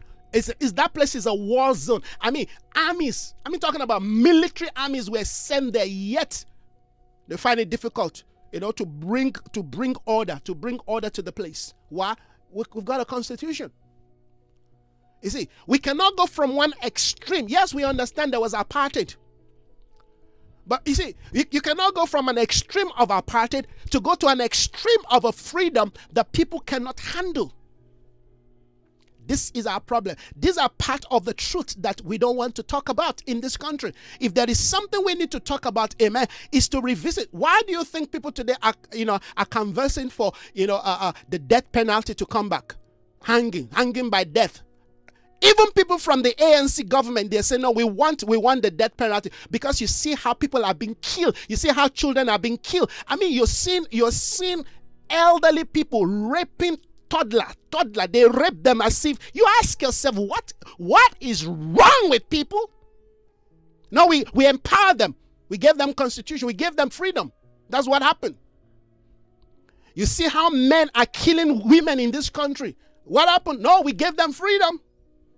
You see, when governments are blind and they have no understanding about something called moral law, you see, a nation without a moral law is a nation in the decline. A nation that fights against moral law is a nation in decline. Uh, you see, I mean, I'm, I'm not, you know, I love this nation. I was sent to this nation. Amen. My desire, I can lay down my life for this nation. But that will not stop me from saying the truth. Because if I don't say the truth, then we're not ready to heal the land. This nation needs to be healed. And for us to get healed, we need to return back to moral law. You can't take God. You took God. They took God out of the out of the schools. Now they are bringing perverted sexual, you know, uh, uh, uh you know, uh, policies that will teach our four-year-old, you know, on, on sexuality. What does a four-year-old know about sexuality? Oh no, because of all the crimes, all the sexual things that is happening in the community. But we know we know the policy they are bringing because personally I watched that thing just before my you know my Mark gospel. Somebody you know shared that file with me. I watch, I watch what you know this destructive so-called new age, you know, uh, uh, policy, you know, wants to do in this nation. Is they're already doing it in in America. That thing is is gonna wreck and destroy the society. Now they're bringing that here in South Africa. Very soon they will bring it to other parts of Africa. Why? Because we we forever going to them to get to bail us out. Yes, so oh, you, okay, you, you, you, want you want us to give you aid, right? We, we're gonna give you aid. We're gonna give you money. We're gonna sponsor. We're gonna build school for you. But you must also teach this thing. Let them go with those ungodly money. It's time to wake up. That's why I love what Paul Kagame is doing in Rwanda. You go look at Rwanda. Rwanda today is becoming the jewel of Africa. Why? Because the man will not do democracy the way they define it in the West. He believes in democracy, but he said if we continue, if we want to live our life or follow the pattern of what they define to democracy, I tell you, in the next 200 years, Africa will never rise up. We will never do anything. In the next 200 years, we will remain where we are, we'll be fighting ourselves, and yet they will be the one defining because they want to come to Africa and have nice time in summer. But while, while they're having their nice time, they can still sleep around with our children. They can still kill the children. They can still do their ungodly thing. Eh, Father, we raise a standard in the name of Jesus. We proclaim and we declare that this ungodly order will not continue in Africa. Africa is the next reality, is the next spot, is the next place. Your spotlight is upon this continent. And we proclaim, Lord, in the name of Yeshua, oh Father, that we will rise up, that you will give us leaders, oh God, who understand your heart and understand the moment and hear the cry, oh God, of your people. We will rise up the name of Jesus will rise up. Friends, we've got to understand these things. We are not, I'm not going to shut my mouth and allow some ungodly people who have destroyed their own you know continent and bring it to Africa and destroy the destiny of our children, the destiny of our you know of you know of, of, of our nation. No, we not on my watch. As my sister sharing yesterday, that you know in the University of Venda, they are bringing a course on witchcraft. I mean, how do you begin to how do you begin to comprehend? How do you start teaching witchcraft in a university? So you so you want people to graduate in witchcraft in in wizard, wizardry? Come on! In the name of Jesus, we curse the root of that policy. We curse the root of that spirit it shall not see the light of a day. We shake that root, we bring it down, we cut the tree down. South Africa has got a prophetic destiny to be fulfilled. And we know there is war, yes, over the soul of this nation. But we rise up in the name of Jesus. We take our place at the gate and we proclaim, let God be, man, be magnified. Let his word go forth We uproot every false order, every false spirit, every false leadership. Yes, we cut that rope, we cut that connection between the principality looking for puppeteers, looking for puppets, yes, to control in the name of Jesus in our city, in our nation. We uproot, we destroy, we nullify. Father, we declare that your name will be hallowed in this nation. Give us godly men, godly women, oh God, who will speak without fear, who will not be ashamed to proclaim and declare that Jesus reign in our law, in our land. Come on, friends. These same people, they will not dare go to Saudi Arabia to do all these crazy things. Because it's clear what the people believe. What do we believe? what do we stand for, friends? You see, where there is no vision, the Bible says the people the people perish, they cast off restraint. Our nation has got no policy. We have no leader. I mean, our leaders, our leadership are weak. That's why the economy is nosediving because they cannot stand to make a policy. Where do we stand? Where what what what what is our monetary policy? What is it speaking to? Where is it leading us? Nothing. That's why you see you see the government, the ANC divided. Finance Minister Tito Mboweni says something. The Minister of Transport says something else. A divided house cannot stand. It's time we raise our voice and we begin to speak. It's a nation that I've, I've given my life to.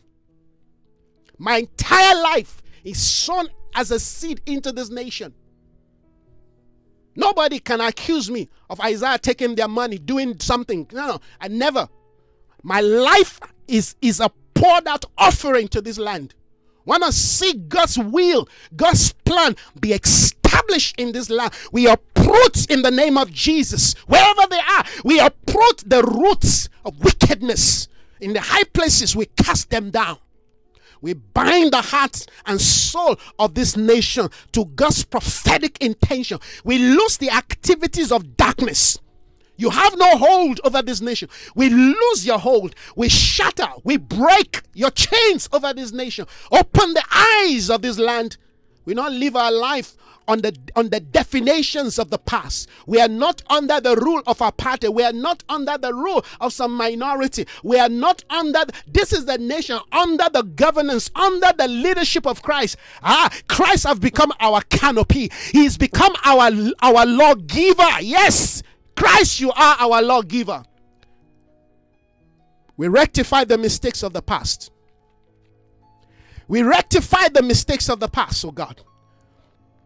We will not make excuse for the mistakes of the now because our eyes are upon that which you're about to do.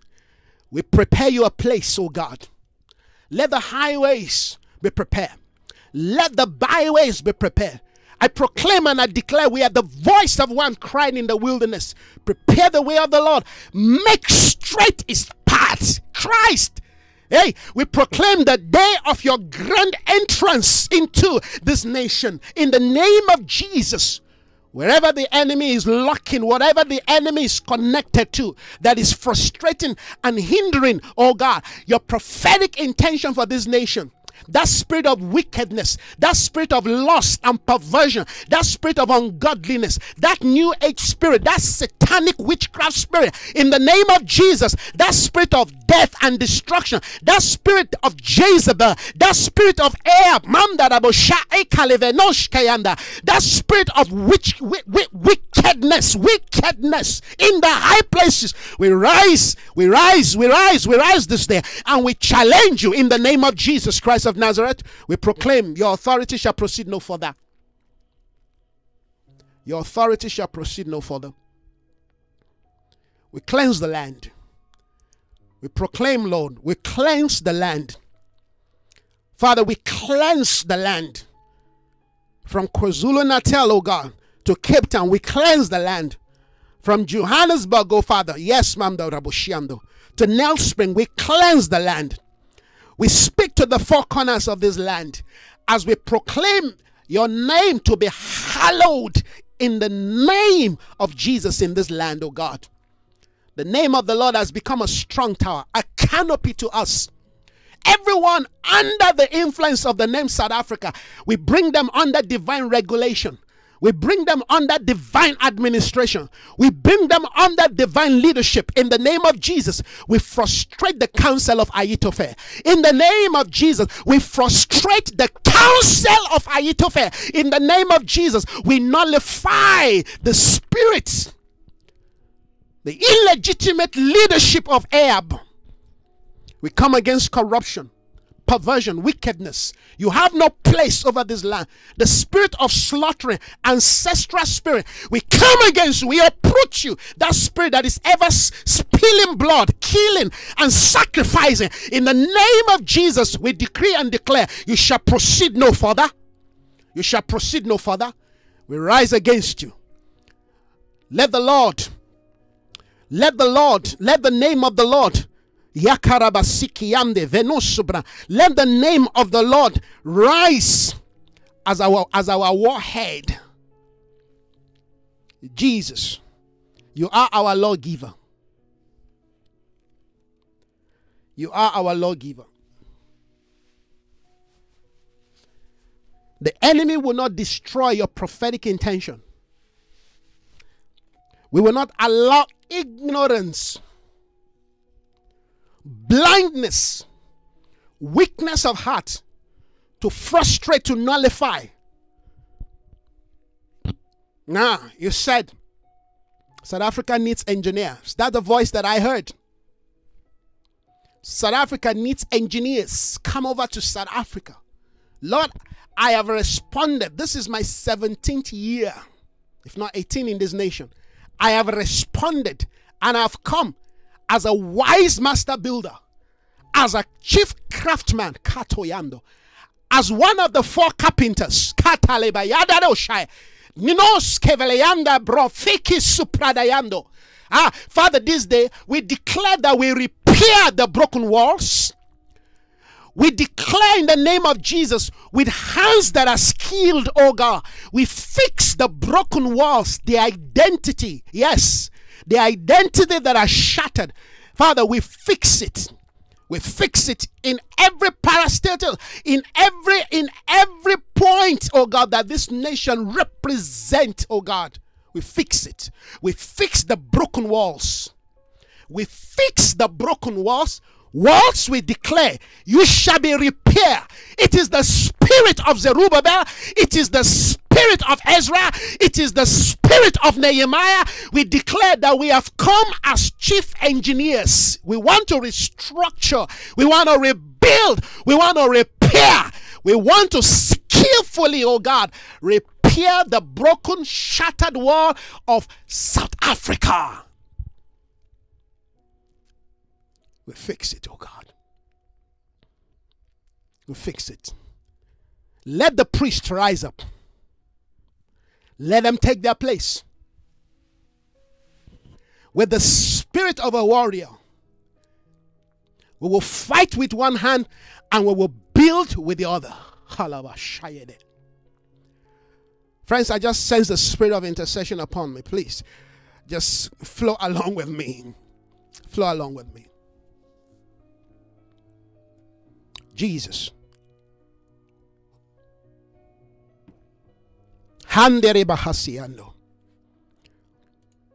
Let the spirit of Zerubbabel arise.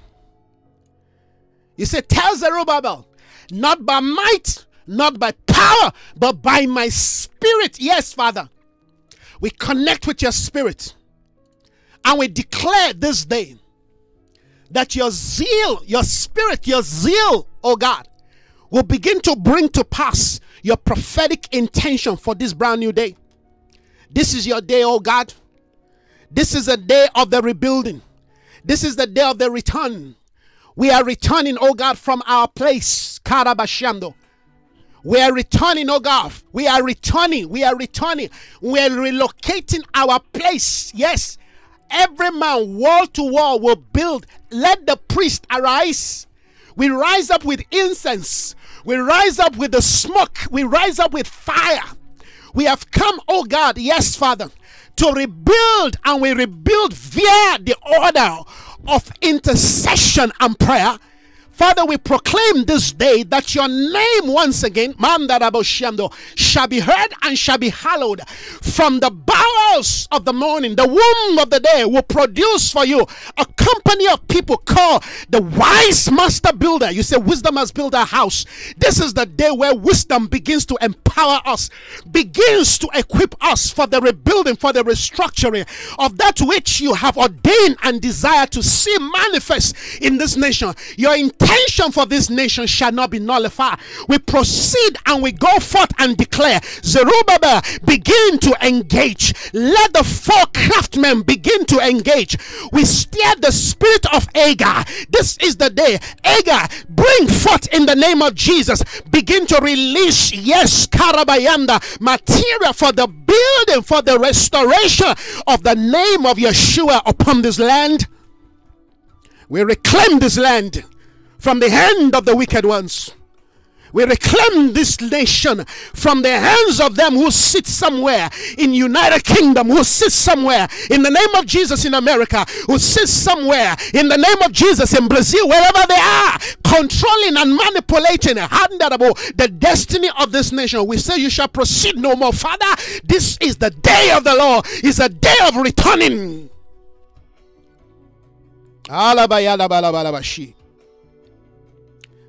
tola bahaski bahende la baha. Legayanto vlenunus tu bradevendo kotale brande vaseyanta la yada. Nikonda rabashando. You said affliction will not strike the second time. Affliction will not strike the second time. Father, every satanic affliction affliction mandarado in our policy affliction mandarabo shiatalabo that comes in forms of blindness and wickedness manda affliction that is locking mandabrano in forms of mando ungodly leadership mandarabo shiando you shall strike not the second time and therefore this day we paralyze when we neutralize the activities of wickedness. Spirit of the lord take your place come we invite you. We invite you, Father. Come. Come. Stir the hearts of the priest. Stir the hearts of the Levites. Andaraba. We are returning your ark back. We learn, oh God, from Uzzah. We will not bring this thing, oh God, through a, a cat. No, no, no. We will build it. We will bring it through our shoulder. Yes, Father. We bring back, we return your presence into this nation. Father, we, we access Pretoria in the name of Jesus we access Pretoria this day, oh God, Mandarabo, and we begin to declare, let the shaking begin, oh God. You said in that day, Manda Bruno, you will shake everything that can be shaken, Manda Bruno, Lebaba Shando Raba Kayando. You will shake the foundation of many generations. Foundation speaks of values, speaks of beliefs, Mando, speaks of ideology, speaks, Mandarabo, of preferences. Father, we decree and declare, go into the foundation of that which defines South Africa and shake it, oh God, that we may have for ourselves a kingdom that cannot be shaken. In the name of Jesus.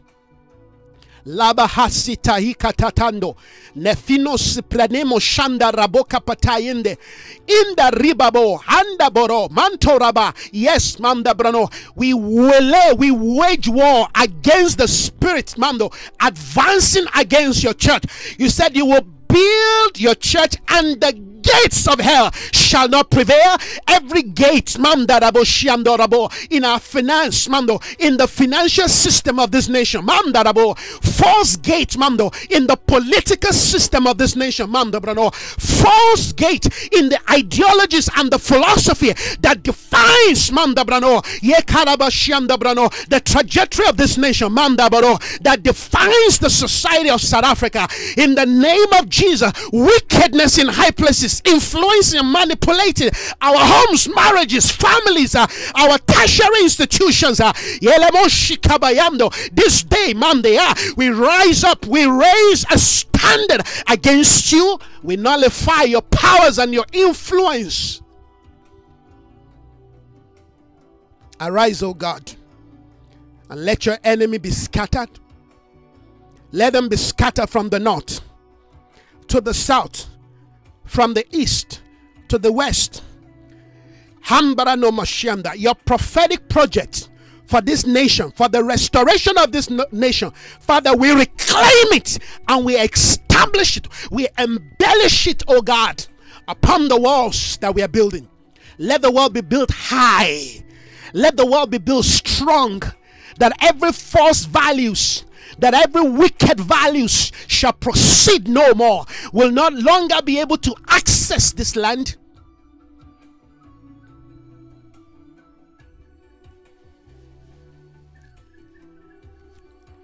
Friends, I think it was about two months ago. I had a vision. I've shared that vision with us. I was with a friend of mine. And we went somewhere, I guess, for a ministry walk. And we were about to enter again to South Africa, and they block us, they block us, they stop us from entering. And uh, and so somebody said, okay, there's a there's another path. So they took me and my friend, or I, I can't remember if this if, was, if it's my friend that said, well, there's another path. And so we came through the back path basically. and uh, you know, there's a barbed wire. So that barbed wire was already cut into a, almost like a four square cut. So he entered. As, as I was about, in fact, it is now that it's becoming more clearer. You see, God gives sometimes God gives you a vision, and you give an interpretation, and that interpretation is just maybe half but I'm just beginning to see, you know, another dimension to that, you know, vision. As I was about to enter, this bird, this uh, ravenous bird, just flew towards, almost like looking. It's not an eagle, almost looked like a, you know, I'm not sure if it's an hawk, but but it's a black bird. You know, f- was flying massive, flying towards me. So I ran back. I ran. I ran out. But somehow I found myself inside again, and then we met this man. I've shared this vision. We met this black all dark, almost dark as you know my my you know my microphone. Not a black, is dark, almost looking like oily, you know, blackish thing. So this guy came and just looked down on us, and he says, "Give me your phones." You know, now that I'm talking about this, is the Lord just brought it back into my spirit. One of the reasons why, amen, they didn't want you back into the nation is because you're creating havoc spiritually and not me it's the prophetic spirit that I, obviously that i carry. It's not about me. Anything that defines god's prophetic intention over this nation the devil wants to clear it out. The devil wants to destroy it. He wants to push it out. The enemy doesn't want to give you know uh, doesn't want to allow people who have prophetic voice to have access. But it's too late. Because people from any dimension of the nation can have access into this nation. God has given us a mountainous voice that's why it's giving us, you know, platforms like, you know, uh, uh, like, like you have your internet and, you know, you know, your Facebook and all that. I mean, yesterday the Lord was speaking to us about that, that we have come to the mountain of the Lord. The mountain of God gives us access into nations. And listen to this while I'm talking about this, while I was trying to come to South Africa, this was years back when I was 2005, and I was coming to South Africa, I had two visions. One of the vision was that I was not allowed into South Africa. In fact, that took us several, you know, you know, weeks to pray in Nigeria. And somebody, it's just occurring to me now. Somebody led me through a different path. You know, we went through mountains. Finally got into the airport of South Africa. I'm telling you this, friends. Got into the airport of South Africa. And then we uh, uh, and then we just walk through, you know, you know the the the what, what do you call it now? Where you check people in and check people out. We just walk through there, and I, and I was afraid. I'm thinking, uh, these police are going to arrest me and they're going to catch me, and we just walk through. And that's how I access South Africa in that vision. Now, let me tell you another vision talking about access. You must understand why God has given me, given me the name Potter's Gate. This is a prophetic name in the first vision I heard about this, you know, I, I heard about my coming to South Africa. I don't know why I'm sharing this, but I believe God wants somebody to hear this. This can maybe prepare you for your own ministry or for your own, you know, the, the next level of God's purpose and plan for your life. You know, God is speaking to us about access as we deal with this thing. Because I tell you, if, if you're going to access the dimension, the next reality of God's purpose for your life is going to take warfare. It's going to take warfare. And we need to be prepared to understand this because I, I sense in my spirit that what, one of the things the Spirit of God is doing right now, God is preparing people to deploy into nations. And I, in fact, as I'm speaking right now, I'm seeing somebody that God is preparing you, particularly a lady. God is preparing you to, you know, to to to access, to you know, to to do certain things. In it's not going to be one nation. You're going to be going into nations and you're going to be going with the word of the Lord. The word is going to be very prophetic. It's going to be very strong. It's going to be very, you know, very potent. The word is going to be very potent. And people are going to say, We've never heard it like this before. But every time you speak, the word is going to break chains, chains that have locked people, particularly in the marketplace. Marketplace. The word is going to is going to deliver people in the marketplace. Your word is going to go forth and, you know, I, I, it's like almost like a sea. You're, you're flying around. You're flying around, and that there's a, there's an urgency in your spirit to bring this word to a completion. And God has been preparing you. But I believe God has allowed you to connect with this frequency, to hear this word, to understand how to strategize and prepare yourself for that which is ahead. So the Spirit of the Lord says, Still, wait let me perfect what I what what I've what I've begun in you. But I'm telling you this for you to know that I know about what I've told you, and I need you to know because I'm using my servant to confirm it that I'm preparing you. But wait, because it's not time. So I go back to my vision. So in my vision, I have the voice. I, in this also vision, I was with another friend. You see, I'm always with, you know, somebody, particularly these people, I don't really have a, a deep connection with them in the natural human, you know, in, in human terms. So I was this, with another friend of mine in this vision that was in Nigeria before I came to South Africa. When I had this vision and I heard the voice of this young, young, you know, a male, you know, almost like a millennial, you know, saying to me, South Africa needs engineers. Three times, South Africa needs engineers. And saying it, you know, with such a passion and, you know, urgency. South Africa needs engineers. South Africa needs, come over to South Africa. South Africa needs engineers. And I replied the voice, but I'm not an engineer. And I woke up. And that bothered me. I mean, and at this time, I was already in, you know, in, in the apostolic, doing my own thing and, you know, doing church, you know, doing church. But God was already taking us on a transition. But at that point, I'd not caught the concept of the apostolic as an engineering ministry. I, I, you know, I've always known that apostolic has to do with building and all that and all that. But it was later I met an apostle from South Africa, which I mean is a very popular person, uh, uh, uh, uh Sage Govende. Sage from Durban. I met him it was in Nigeria because somebody, a friend, you know, a couple, a couple, well, my friend said, you know, there's this man coming from, you know, uh, uh, South Africa as an apostle. He's one of the key apostles in Africa. We'd like you to meet him. I mean, since God has given you this vision.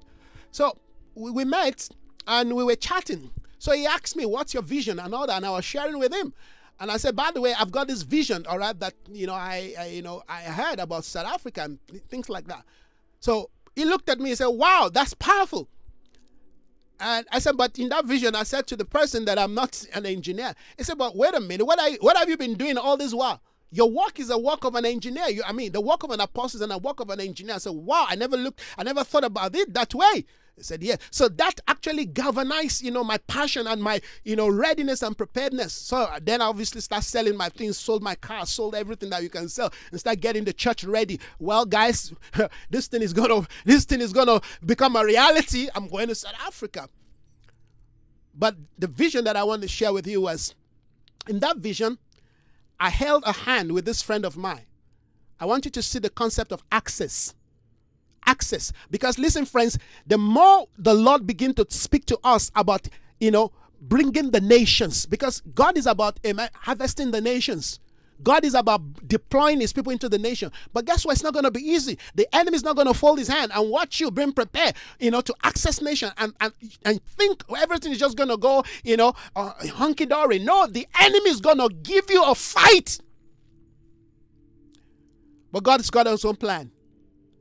And God will always out, you know, outbeat the enemy, obviously. So I held my hand with this friend of mine. I will never forget. We took three steps backwards. Listen to this, friends. We took three steps backwards. One, two, three. We entered the wall. We entered the wall, and then we appeared in this massive place that is dark, dark, dark, dark. So I'm still wondering, where are we? Suddenly, you know, it's like somebody just turned on the light. And on the wall, I don't know why I'm sharing this, on the wall of this, you know, obviously I could now say that it's a warehouse, but I've never seen such a massive warehouse. I mean, coming from Nigeria, I mean, back then we've got warehouses, but I know we've got big warehouses, but I've never seen a warehouse, you know, such massive. And I saw bread, bread all over, different shapes, size, you know, of bread, fresh bread. You know, you've got those French bread, you've got those Pakistani, you know, uh, almost like Indian roti, you know, bread kind of bread. You've got all kinds of shapes of bread, some size big, some small. I mean, I love bread. So I said, I was just saying to myself, wow, this bread, I'm going to eat myself out. I said, this is bread. Wow, I love this. And you could smell the freshness of the bread. So as we were looking around, I saw this baker, a white guy. You know, obviously I knew he's a baker because he's got this baker's cap white, huge, in front of this machine. Obviously, it's your you know your mixer now, but it's the industrial one. So I went to him, and I'm wondering. I'm looking at this man. Are you telling me that you alone bake all this bread? Wow, this is serious here. So this guy just looked up to me and just you know stared at me and said, "My master has been waiting for you. Wait for him." And he continued doing what he was doing. That's that's that's just that's all he said to me. My master has been waiting for you. Wait for him. And he just continued, you know. So I'm saying to myself, Lord Jesus, all this bread. And then suddenly the you know the the the the, the door opened and two ladies walked in with a file. Two ladies walked in with a file. And they were like i don't know if they came to access the bread you know i don't know what but they were just looking around almost like looking and you know you know making some notes. So we, we went out of the place only for me to realize we're in south africa. I said wow guess the first building i saw. I saw this uncompleted building you know a skyscraper uncompleted tall, uncompleted. On top of this, on, on top of the skyscraper, amen. I saw the you know the sign of Dr. Pepper. You know, I, am not sure if anybody have, have tasted Dr. Pepper, you know, cola. You know, I, I know back then Nigeria we used to have back then. When I was in Jos, we used to have Dr. Co- Dr. Pepper, you know, coca, you know, cola. It's like a almost like a Coca-Cola. In fact, I later discovered that Pepsi bought Dr. Dr. Pepper. So I said, Dr. Pepper, on this big, massive structure, uncompleted. And then it's like on each, you know, layer of this uncompleted building, there were people, there were there were activity. You know, the people that were doing almost like um, you know, presentation of some tractors. I you know saw them. One, in fact, one that I saw, this guy, I don't know, was doing a presentation on on some you know uh, uh, uh, agricultural you know uh, uh, equipments this guy is wearing this babban riga from Nigeria. This, you know, this, you know, white babban riga. You know, they call it. Nigeria's got this attire. You know. But I look straight into this guy's, you know, uh, white agbada. You know, they call it. Was inscribed Coca-Cola. So I said to myself, Dr. Pepper up there, Coca-Cola. And this guy is advertising, talking about tractors, you know, so I looked at my friend. I said, uh, "Guy, I think I want to return back to, you know, the. In fact, before I said this, I saw some people that I knew back then in the church I used to attend, the church I grew up. You know, everybody was there. You know, everybody's like, you know, just having a nice time. You know, and I mean, I said to myself, no, this this this is a place I don't want to be now. I need to go back into that warehouse because this guy told me, I you know, I need to wait. So my friend was carried away with because obviously we all we were all in the same church before. So he also got carried away with these people. You know, everybody's chatting and talking. I said to him, "Well, I, I have to go back." So that's where I left my friend. I went back to, you know, uh, the warehouse, and that was it. But I feel the Spirit of the Lord just, I mean, I've not shared this for the, I mean, I can't remember when last, which year I shared on this, but I felt the Spirit of the Lord is impressing something in my heart. But we're taking our place in the realm of the Spirit, friends. But I particularly believe that something is shifting in the spiritual atmosphere of this nation. I believe, like the scripture said, tells the Zerubbabel, it's not by might, it's not by power. They say, Can a nation, amen, be saved in a day? Can a nation be born in a day? But they say, as soon as Zion travel, friends, I've been traveling for you know for the past you know a, a decade and a half plus now. I've been traveling over this nation for this nation. Everything that I've done in this nation has been based on a prophetic direction, including my marriage. Everything is all managed by prophetic direction. I've tried not to shift myself amen, from, from the directives of the Spirit. And I feel that there's a shift in the Spirit. I feel the Spirit of God is saying, that which I have prepared you for, that which I have prepared you for, is entering a new phase. But but I also believe that it's not just me entering a new spiritual phase. I believe somebody that is listening to me, if not all of us, are entering into a new phase. But we need to wait on the Lord and be patient to understand the dynamics of this new reality the Spirit of the Lord is bringing us into. Father, we thank you. Father, we honor your name. Now, before I before I pray, let me go back to the first vision I was sharing that I had two months ago. Now, I said somebody came to collect our phones. This guy took it away. Because I want you to understand the nature of the spirit that we're dealing with over this nation, over the spiritual atmosphere of South Africa. This guy took it away. And I'm like, ah, is this South Africa? Obviously, we've in South, but it's like a different place entirely. Everything looking creepy, looking, you know, you know, almost like a place that I've been that is haunted. So we walked away, and I, so a woman walked to me, and the way she was talking to me is like, okay, almost like making a pass to me. Okay, so I'm like, what's going on here? I just, while I was still talking to this woman, then this man that took our phone said, "Okay, you must follow me now." So we followed, we followed him. We went into this place. We we we, we took some step up, and then we went down. And then I met this huge woman, huge, huge woman, huge, also dark, not black, dark, dark, dark. She, she looked at me and smiled. She said, I have loaded your phone. That's what she said to me. She said, I have loaded your phone. So the phone is supposed to be more like a pass, all right, to enter South Africa. So I will assume that is an Im- immigration immigration center.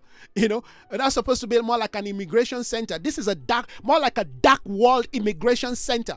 Remember, they didn't want us to enter South Africa. I just had, I mean, it's not like I stood before some immigration, but I knew in my spirit, you know, in dreams, sometimes you just know certain things. I knew my spirit that they didn't want us to enter South Africa, and somebody said, Come, there's a different path.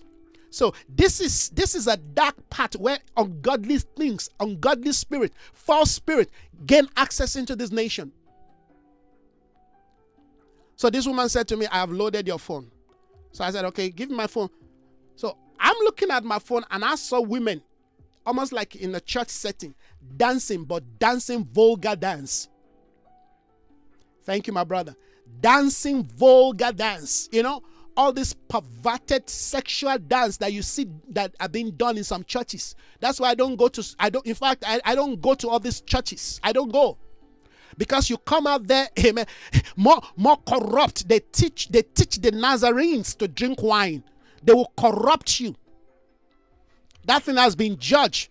This woman, these women were dancing with their buttocks, shaking themselves, and you could almost see their breast. I'm, I'm like, I said to this woman, why in the world would you load my phone with this ungodliness, with this perversion? And this other guy, all right, that is in the that is in the house, very small place. It was very small place. I mean, as I looked to this guy, I saw a guy looking at him, looking so afraid. Then it just occurred to me that this guy has just been, you know, uh, uh, sodomized. That, in fact, that's what came to my spirit. This guy has just been sodomized. You could see this guy. This guy is afraid, and you could see the guy that sodomized him. Big, also hefty guy, dark. And this guy's there, scared, looking scary. So I'm like, what's going on here? And this guy came to me, was rubbing my chest, almost waiting for me to feel whatever they feel and yield. And I got angry, and I'm saying to myself on the inside, obviously, I was saying on the inside, I hope this guy is not trying to do anything to me. And after a while, this guy saw that I wasn't responding. His eye just went red. He got angry and he picked me by my neck, lifted me up, pinned me to the wall. And obviously, I couldn't breathe. I'm saying, like, Jesus. Suddenly, I was able to say, Jesus Christ. This guy just went like a jelly. And I said to my friend, let's go. We walked out of that place. And as we walked out, the Spirit said to me, These are the spirits that rules the nation. And I remember I, you know, I shared some of those seven spirits with us. One of the one of the first spirits is anger. I think there's another spirit, perversion. There's lost there. I can't remember the whole spirit, but there's seven of them. So if you're praying for this nation, these are the things we need to understand. We need to engage. We need to take the gates. There are gates we need to access, we need to take in the realm of the spirit. And we need to charge against the false altar that have been built the spirit of perversion, the spirit of wickedness, the spirit of lust, and there's also the spirit of fear. And all the spirits, you can actually begin to expand them because I believe they've got branches. We're gonna, we're gonna deal with the spirits. But the, I, I feel the most strongest of them is the spirit of perversion. So when you see amen, men being sodomized, all these things that is taking place in South Africa, please, you got to understand, it's a spiritual thing, and we've got to deal with it. The government cannot deal with it. We've got, we've got, we've got, a blessed, you know, a, a justice minister, Mogoeng Mogoeng. But guess what? He cannot, he cannot do certain things. He himself said it. He said, My hands are weak. I mean, it, there are certain things that are beyond his ability. We have to pray and change these things. Ungodly laws that have been set in the constitution that allow witchcraft, that allow satanism to thrive in our land. Listen to this any nation that allows for the spilling of blood, sacrifice, you know, when people go to this, you know, Moriah, whatever Mount Moriah, they go to the Easter. Do you know the number of people that die just between Friday and Sunday? You're talking of thousands of people that die. Come on.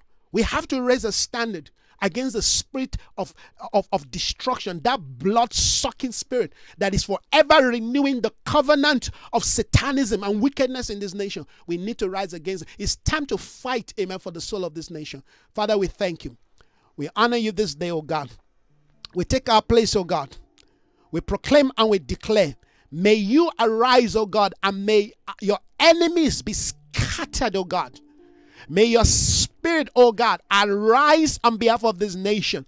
We take our place on the wall and we declare this is the time for the rebuilding, oh God, of your name, your integrity, your fame, your glory over this nation. Father, we thank you that you will continue, yes, speak to us. You continue to lead us. You continue to guide us. And you'll continue to open our eyes to know how to deal with these powers of hell, these works of darkness, oh God, that are sought to destroy and to nullify your prophetic intention. Father, we thank you this day as you continue to speak to us, oh God. You will give us victory, Father. I thank you. I bless your name. I thank you, oh God, for everyone this day, oh God, who have connected, whose heart, oh God, yes, speaks and connect to that which you have said. I thank you, oh God, for your prophetic declarations and intention. Spirit of the Lord, I thank you right now that you will begin to align the heart of my brothers and my sister. Father, as we yield to what your spirit is saying, we receive an awakened conscience, oh God, where we will constantly say yes to your way because the more we respond to the conscience of God, to the speakings of God, to the promptings of God, the more we are able to hear. David said, Once as the Lord spoken, twice I that hear that all power belongs to God. We receive this day the ability to hear, the ability to engage, the ability to advance, the ability, oh God, in the name of Jesus to advance in the light of truth. We will not be defeated. For the Lord has not given us a spirit of fear, but of love, of power, and of soundness of mind. We receive the mind of Christ. We receive the mind of Christ. We are clothed with the mind of Christ, and we declare this day, Spirit of God, have your way. Nevelano. Shalalaba. Yela baba sukala baba intala baba. Yela ba sukale ontabaliando. We saturate our atmosphere. We saturate our home. We saturate our lives. We saturate our community. We saturate, oh God, in the name of Jesus. Yes, the spiritual atmosphere of this nation. We declare the kingdom of God has come. Mando. We decree the kingdom of God has come near you, South Africa. This day, we say, is the day of the Lord. Father, we pull down every stronghold, every mighty man, every high thing, every high thing that exalts itself above the knowledge of God. We bring them down. We declare, let a new generation be awakened. Let a new generation of Zerubbabel, let a new ger- generation of John the Baptist, let a new generation of the spirit of Elijah, in the name of Jesus, be awakened. We engage the Jezebel, we engage Ahab, we engage Pharaoh, we engage wickedness in high places, and we decree and we proclaim change has come to you. Halabasianda. Salabaya kalababa. Indalaba satalebranama. Father, thank you for newness of mind, new thoughts, new paradigms, new belief system. We receive it to the glory of God. In the name of Jesus. Hallelujah. Well, I want to thank you, friends, this morning for connecting with me. I've come to the end of this uh, uh, broadcast. May the Lord continue to empower us. May He continue to energize us. May He continue to strengthen us. May we not give up. May we not allow ourselves to be reduced to what we see in the natural. Let's continue to take the battle to the enemy's gate. It's time to rebuild. It's time to rebuild. It's time to reconstruct. It's time to realign. May Christ be exalted. Thank you, everyone, this morning for connecting with, me. I do appreciate, amen, this uh, time. Thank you for staying, you know, this long, amen.